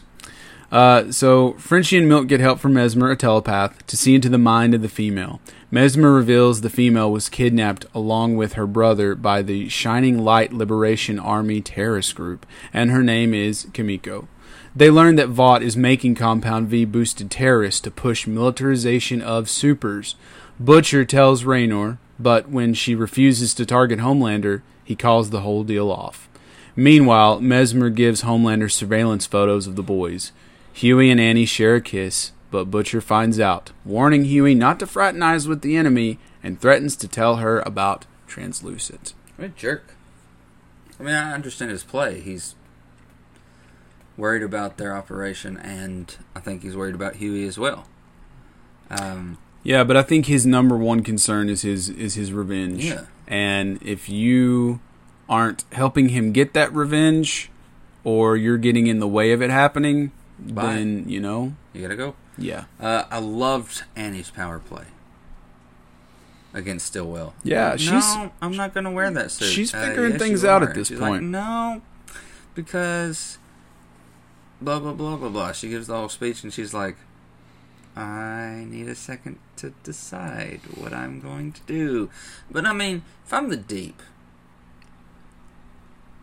You've got to know you're not coming back. This isn't a sabbatical. Oh, I don't think Especially he knew that. Still, he's an idiot. First I don't think he knew that until I guess it was like the last episode when he's like, "Oh, I'm i I'm getting out of here," you know, uh F Ohio, Yeah. and the dude, on, they've got Cedar Point. the dude that was like his liaison or whatever was like, "Actually, Actually, you're uh, you're not leaving." back. So So we will k- start season two with quite a few members of the Seven. Well, he kind of he he, he kind of had like a Britney Spears moment. I've got that in my end. note. 2007 Britney Spears moment. Yeah. for the So- deep. I definitely want to see where where that leads. Yeah, So definitely. season two. Uh huh. Uh, I love the uh, collateral damage support group. I have it written right here. Definitely would be a thing because genuinely think about the collateral in just Superman and Zod's fight in Man of Steel. hmm Just, just that. Like they're do- I'm doing the right thing to try to save Earth and everything, but along the way, a lot of people are going to get hurt, and Yeah. there's going to be a lot of like you know, There's, I mean, Avengers. Yeah, that was a whole storyline. There's a whole storyline of like, look at what you did in New York. Look Yeah. at what you did to this. Look at what you did here. Look at there's collateral damage, Yeah. Cap, and things you guys have got to be put in check. And you've got to be held accountable. Of course, there would be support groups for that stuff. People who were affected and maimed by their yes. interactions with superheroes. Yes, uh, yes. The And- poor poor guy that was The poor marketing guy. marketing guy. He had a little relationship with Ice Princess. Ice who princess. Can turn herself like sub-zero temperatures, and She turned basically turns herself into an ice. and uh, he he was he- found himself with the, with the misfortune of being like her boyfriend for a while, and Mhm. that led And he to uh, lost a part of his manhood he did. in the colla- in the collateral damage. Rogen, Seth Rogen makes a cameo in this episode. Did he? Yeah, when they're doing like the clips of like uh, deep apologizing, and then A Train's over here in a commercial and all that, and uh, he's Rogen sitting with Black Noir on a talk show, and Black Noir's just sitting there, and Rogen's doing the talking. And he goes, "I'm really excited to be with the Vought Cinematic Universe. This is my first movie with the VCU That's and all that." right. And I was like, "Ha, brilliant!" That's right. I remember that writing. now. Yeah. Well, he's a producer of the show. of the show, and Oh. you can tell that there's some Rogen Oh, stuff a, in there. he's a pretty big nerd. yes, exactly. And uh, Haley Joel Osment has not aged well. No, poor guy. Poor guy. He's Uh, older than us, isn't he? Yeah, a little bit. A few years older than us. Yeah, you really feel bad for him though. He's he's this washed up, has been That you see at Comic Con. hero, celebrity guy, and Who had a child? oh man, that poor guy. Like he, th- their their play of getting to Mesmer is uh, MM has a connection to like child services, and Yeah. he gets to gets him a, a chance to see his daughter, and the poor guy, man, his daughter's just totally apathetic about it. Yeah, just like, hi, Charles. It's like I don't really even know I you, really know who you you know? are. So, man. That would suck. and he gives her a whole box set of the show that he did, Yeah, and he's like, "You can get to know your father a little more." And she goes, "I don't have a DVD player, so thanks but no thanks. thanks but no thanks." I was like, Man. "Man, that's Yeah, I felt bad for Mesmer because he wants to be. He even said like, "I want to be one of the good guys again." He was trying to get was it Homelander to Yeah. like get him a job, and he's Yeah. like, you know, I, I I don't even care what you pay me. It doesn't matter. I, I just want to be one of the good guys. Well, but he doesn't. He's still twisted that they're doing the good guy work. He doesn't realize Yeah. they're not the good guys. Yeah. I think he's just really trying hard to make his daughter proud. Like, you know, Mesmer's my dad, and Yeah. then he can have a relationship with her again if he's doing stuff like that. But didn't really work out. yeah, I, I, felt bad for him. I really I did too. Okay, what was the deal with? Oh, it was home. Okay, so we get the little flashback of Homelander's childhood in this episode. In a lab. So I hate Homelander, but anything with like babies and kids and stuff like that really tugs at tugs at my heart. And the poor little guy was sitting in that room all alone, mm-hmm. and the only interaction he was having with with people was like the two dudes would come, you know, look in the window and wave at him, and he was just so happy to see somebody. Yeah. You know, it made me so sad. Poor poor baby Homelander. But they're doing these like little stills with every superhero about their childhood. These fake stories about their childhood. And you're like, so they take him to this farmhouse that's very Clark Kent looking. And he's like, I remember, you know, playing baseball and My father and I would build these model yeah. airplanes, and my mother would be in the kitchen making apple pie. yes. Oh man, he taught me how to throw. Hit a baseball. Baseball became my favorite sport. Let's just say we did a lot of winning. Yeah, just Yeah. very like I played this American sport. He- Look at my American farm. He, he knew how to play the bit. Oh, he's so good at it. Um, but uh, they make you feel for what created them, but at the same time hate what they are. At times, you know?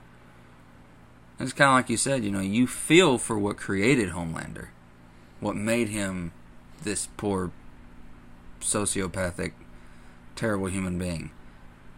But he's a terrible human being, so you don't like him. But you do kind of feel for, oh man, you know, he had a lonely past and he was raised in a lab and blah blah blah. I I feel the same way too. You know. I agree. Yeah. So shall we move on? All right, we're almost there. Episode seven, the Self Preservation Society. Hugh and Annie book a hotel room where their relationship uh, begins to Move to the next move, level. move on. And Hughie agrees to introduce her to his father. Deep finds his transfer to Sandusky, Ohio, beyond dull. Deep brings a fan to his apartment who proceeds to sexually assault him by painfully inserting her fingers into his gills. That whole thing made me cringe Uncomfortable. so much. Oh, and the gills thing, it just really. ugh. But he deserved every bit Yeah, of what that's he was true. getting. Meanwhile, A Train needs more workouts after Compound V destroyed his system. Homelander holds a meeting to discuss Hughie killing Translucent, extorting Ezekiel, and A Train killing Robin. during which he angrily accuses Starlight of co-conspiracy. Maeve defends Starlight. When A Train calls Hughie, saying he is holding his dad hostage, the boys realize Mesmer betrayed them. Hughie obtains some Compound V, allowing uh, Kimiko to blindside and cripple A Train. Butcher kills Mesmer brutally, might I add, Very. remembering when Mallory had first told him about Homelander. Homelander asks Dr. Vogelbaum about Becca Butcher, who informs him that Becca was pregnant with his child, but both died on the table and Vought covered it up.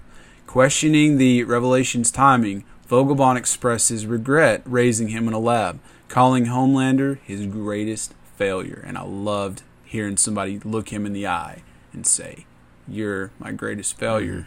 Mm-hmm. You're nothing to me. I You're nothing to me. Butcher calls Raynor to protect Hughie and Milk's families in exchange for evidence. As Raynor charges Stillwell and Vought, she then learns of the superhuman terrorist Naqib. I guess that's how you say it. Yeah. Annie confronts Hughie, who Translates explains. to uh, captain. does it? Yeah, translates to captain. Annie confronts Hughie, who explains Vought's use of Compound V, and Butcher arrives shortly after to extract Hughie after shooting Annie. Yeah. Um, Shoots her. What a jerk. I mean, she's not dead, obviously, because she's a supe. And she also has super strength and she's kind of bulletproof. Yeah, I mean, this episode just kind of moved really fast. I, I really didn't take any notes The on this year one. flashback was cool, though, because you get to meet Butcher's wife and see him without the beard at the Christmas party. Mm-hmm.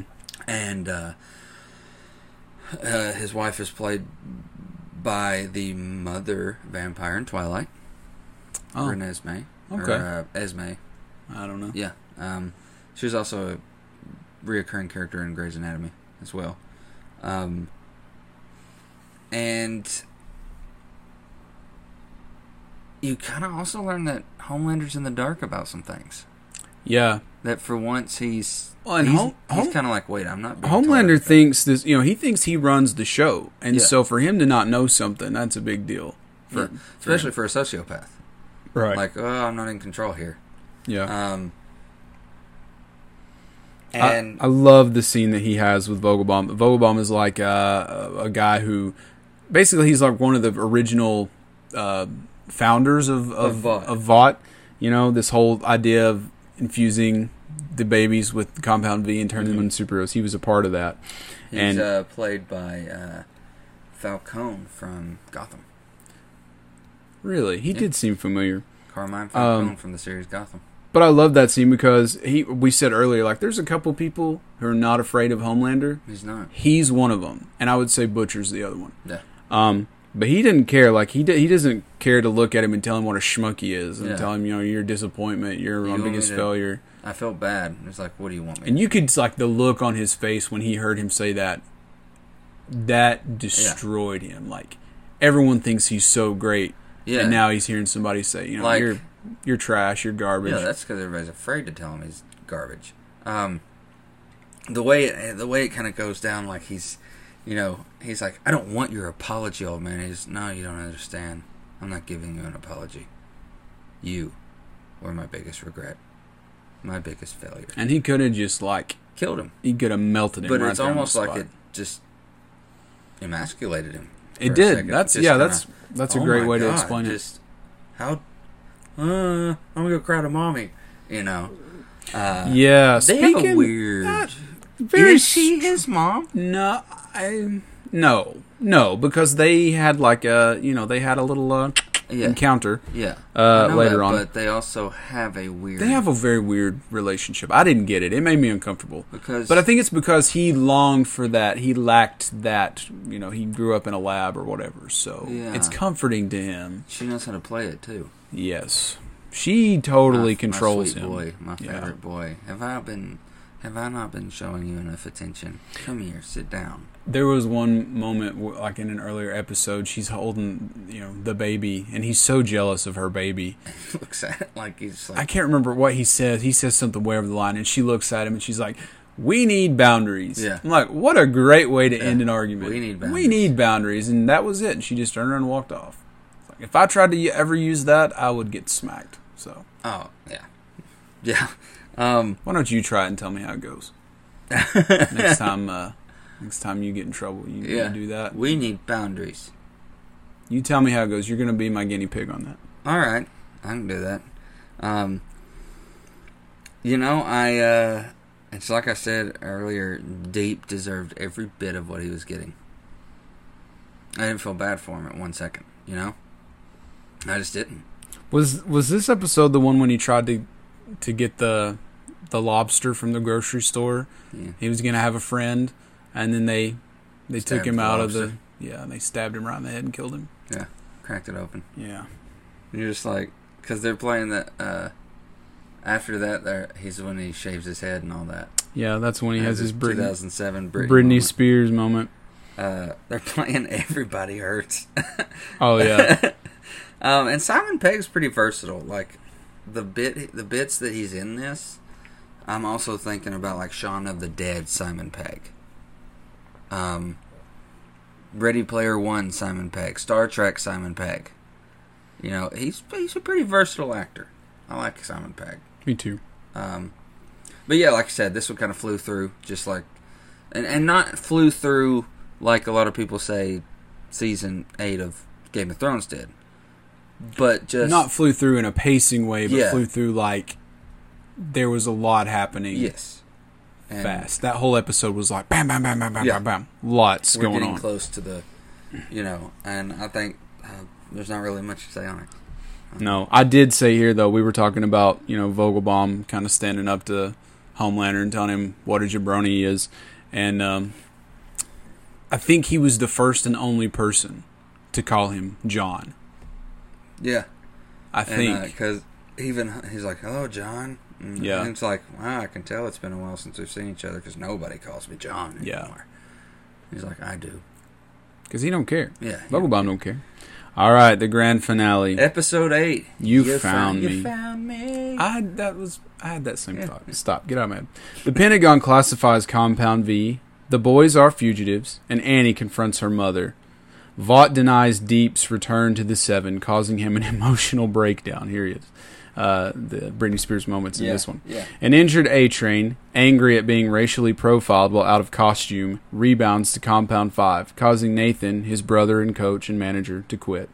Butcher takes Hughie to Mallory, who refuses participation, but informs them about Stillwell and warns Hughie about Butcher and his craving for vengeance. So we haven't talked about Mallory much, but Mallory was sort of the person who created the boys originally years ago. She's sort of the one who got Butcher started on this path, and she got to the point where because she's suffered losses too. Her grandchildren were killed by lamplighter.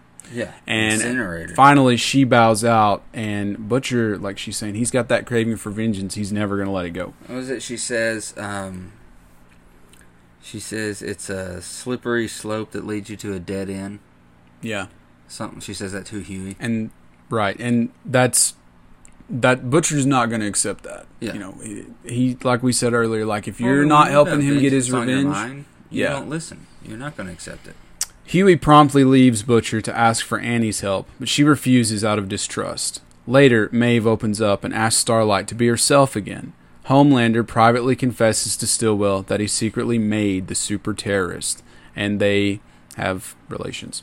At a at a black site, Hughie, who smuggled in his old retainer, has Frenchie pick the lock so Milk can free Kimiko. Starlight rescues them, but A Train soon arrives, so Hughie and Starlight delay him until A Train suffers a heart attack. Hughie applies CPR, but Starlight takes over so he can escape. Butcher takes Stillwell hostage, strapped with explosives to bait Homelander. Homelander, after revealing he tortured Vogelbaum for the truth about Becca, kills Stillwell. Brutal death. Homelander saves Butcher from his suicide explosion and takes him to the home where Becca has been raising Homelander's son in secret, stunning both Butcher and Becca. And credits right then. Wow. What a what a what a twist. Yeah.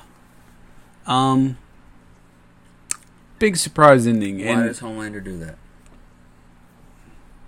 I think uh, to, in Homelander's mind he wins right there. Look, I've got a son, I've got this legacy here, I've I've got a family, everything I ever wanted and you lose. Billy Butcher, I brought you so you could see it. and the fact that you know he saved him.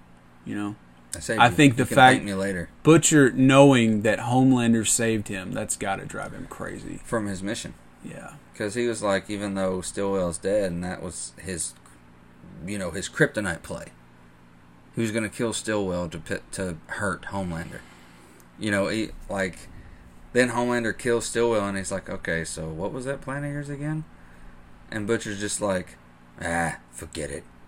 And you think, wow, he blew. I was left with, what about the baby? Dude, that's what I wrote down too because Did Homelander save her baby too? Yeah. leave it there in the You know. I hate to say it, but I don't think that he because he hated that baby. Yeah, Um. Now maybe he feels differently after he was able to let let Stillwell go because he knows she was not honest with him. So Mm-hmm. Love maybe maybe he let that go. And I'd like to think he saved the baby, but I just don't see it happening. Yeah. But yeah, that was my thought too. You know, anything this- with kids, I'm like, hey, being a Eric Kripke show, he had to bring in a supernatural character. Uncle Bobby is the Pentagon guy that Stillwell's talking to at the beginning. oh, That's Uncle. Uh, just shut up. You don't care. I'm sorry. I- Supernatural I, fans lost care. that. I lost that character in uh, season uh, 39 of Yeah. Supernatural. Yeah, Missed Mm. him somehow. he's in season one, but you know. Oh, well, then I Um, saw him. exactly. I just don't remember it. Um, I l- I did like the. They gave us a moment between MM and Frenchie though, in the prison cell. hmm You know where they kind of, somewhat you know they bury the hatchet. They love each other, do. really. They somewhat bury the hatchet.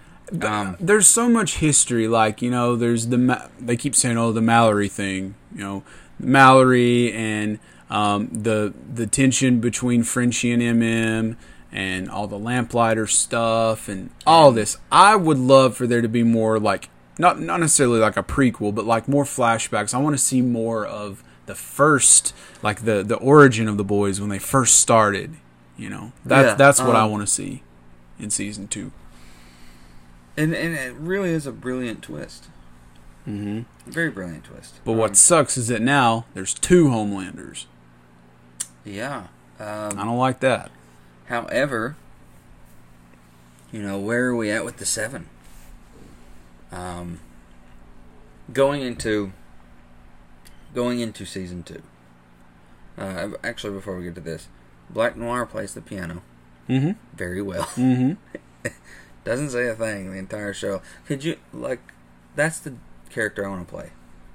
No lines to remember. Oh, that'd be great. Um, two actions sequences. Other than that, you're like the Snake Eyes in the GI Joe. You just And he's like the people. most intimidating character too, exactly. out of all the seven. You get to show off your piano skills. Yeah. Um, that's that's the character I'd want to play because they'd be like, so you don't speak. Oh, cool. I like the Cool, cool, irony cool. because it's like, you know, Black Noir, he's so scary, he's intimidating and fierce and deadly. But like he makes he does yoga and he meditates and he Plays the piano. what was it there was a little video package of him like making some sort of tea yeah, or something. He was making some sort of. he of. plays tea. the piano. um when in the clip with Seth Rogen's going, you know, I really loved working with Black Noir. He's really easy to, to work with, and Black Noir just yeah. just nods and It just sits there. Yeah, yeah, yeah, yeah. I agree. I agree without saying it. All right, so going into season two, what do you hope to see? Uh, want to see it pick up right where it left off. Mhm. You know, uh, want to know what happened to A Train. Yeah. Hopefully, we find out what happened to Stillwell's baby. Oh yeah. I'm always thinking about the kiddos. Um, I want to see uh, the fallout of Butcher and Rebecca being reunited, Mm-hmm. And I'd really like to see some, uh, um, you know, flashback stuff of uh, the early, Yeah. early boys. Yeah. You know. Uh, I agree. Um, which I think we will. You know, I'm a f- huge Kripke fan. I, I trust him. Uh, he'll get us taken care of. Uh, so this has been great, man. Oh yeah. Uh, loved the show. Uh, we'll watch it again. And uh, next week, we're going to continue our journey into Middle Earth. Yeah, we're gonna com- complete our long walk to Mount Doom. Uh, Our long walk. and uh, And this, toss this dadgum ring into this fiery pit. and call it done. Call it Dunsky. Uh, we will return next week with um, Nerd of the Rings 3 Return of the Nerd. So send in all of your Lord of the Rings Return of the King questions. Uh, or just questions about the Tolkien verse, uh, we'll answer those as well. It's a great Uh, time for you to rewatch Return of the King Absolutely. yourself. And I'm going to rewatch the extended. Well, this will be my first time watching Yeah. the extended version, so uh, we'll get that uh, taken care of, and we'll. Uh, I guess we'll do it again later. All right. We will catch you nerds later.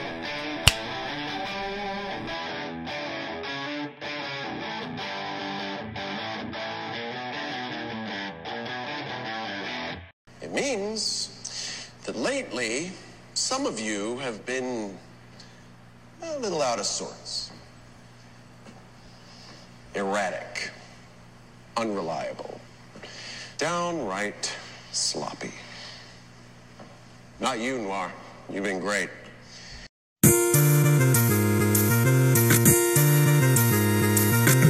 You've been listening to the 30 and Nerdy Podcast with your hosts, Tyler McDaniel and Josh Davis. Brought to you by Encore Theatrical Company, Akiva Express, Creative Theater, and Advertising Expressions. Find us, follow us, and like us on Instagram, Twitter, and Facebook. Visit our website, 30andnerdypodcast.com. Got something to tell us? Drop us an email, 30andnerdypod at gmail.com. Until next time, cheers to you, nerds!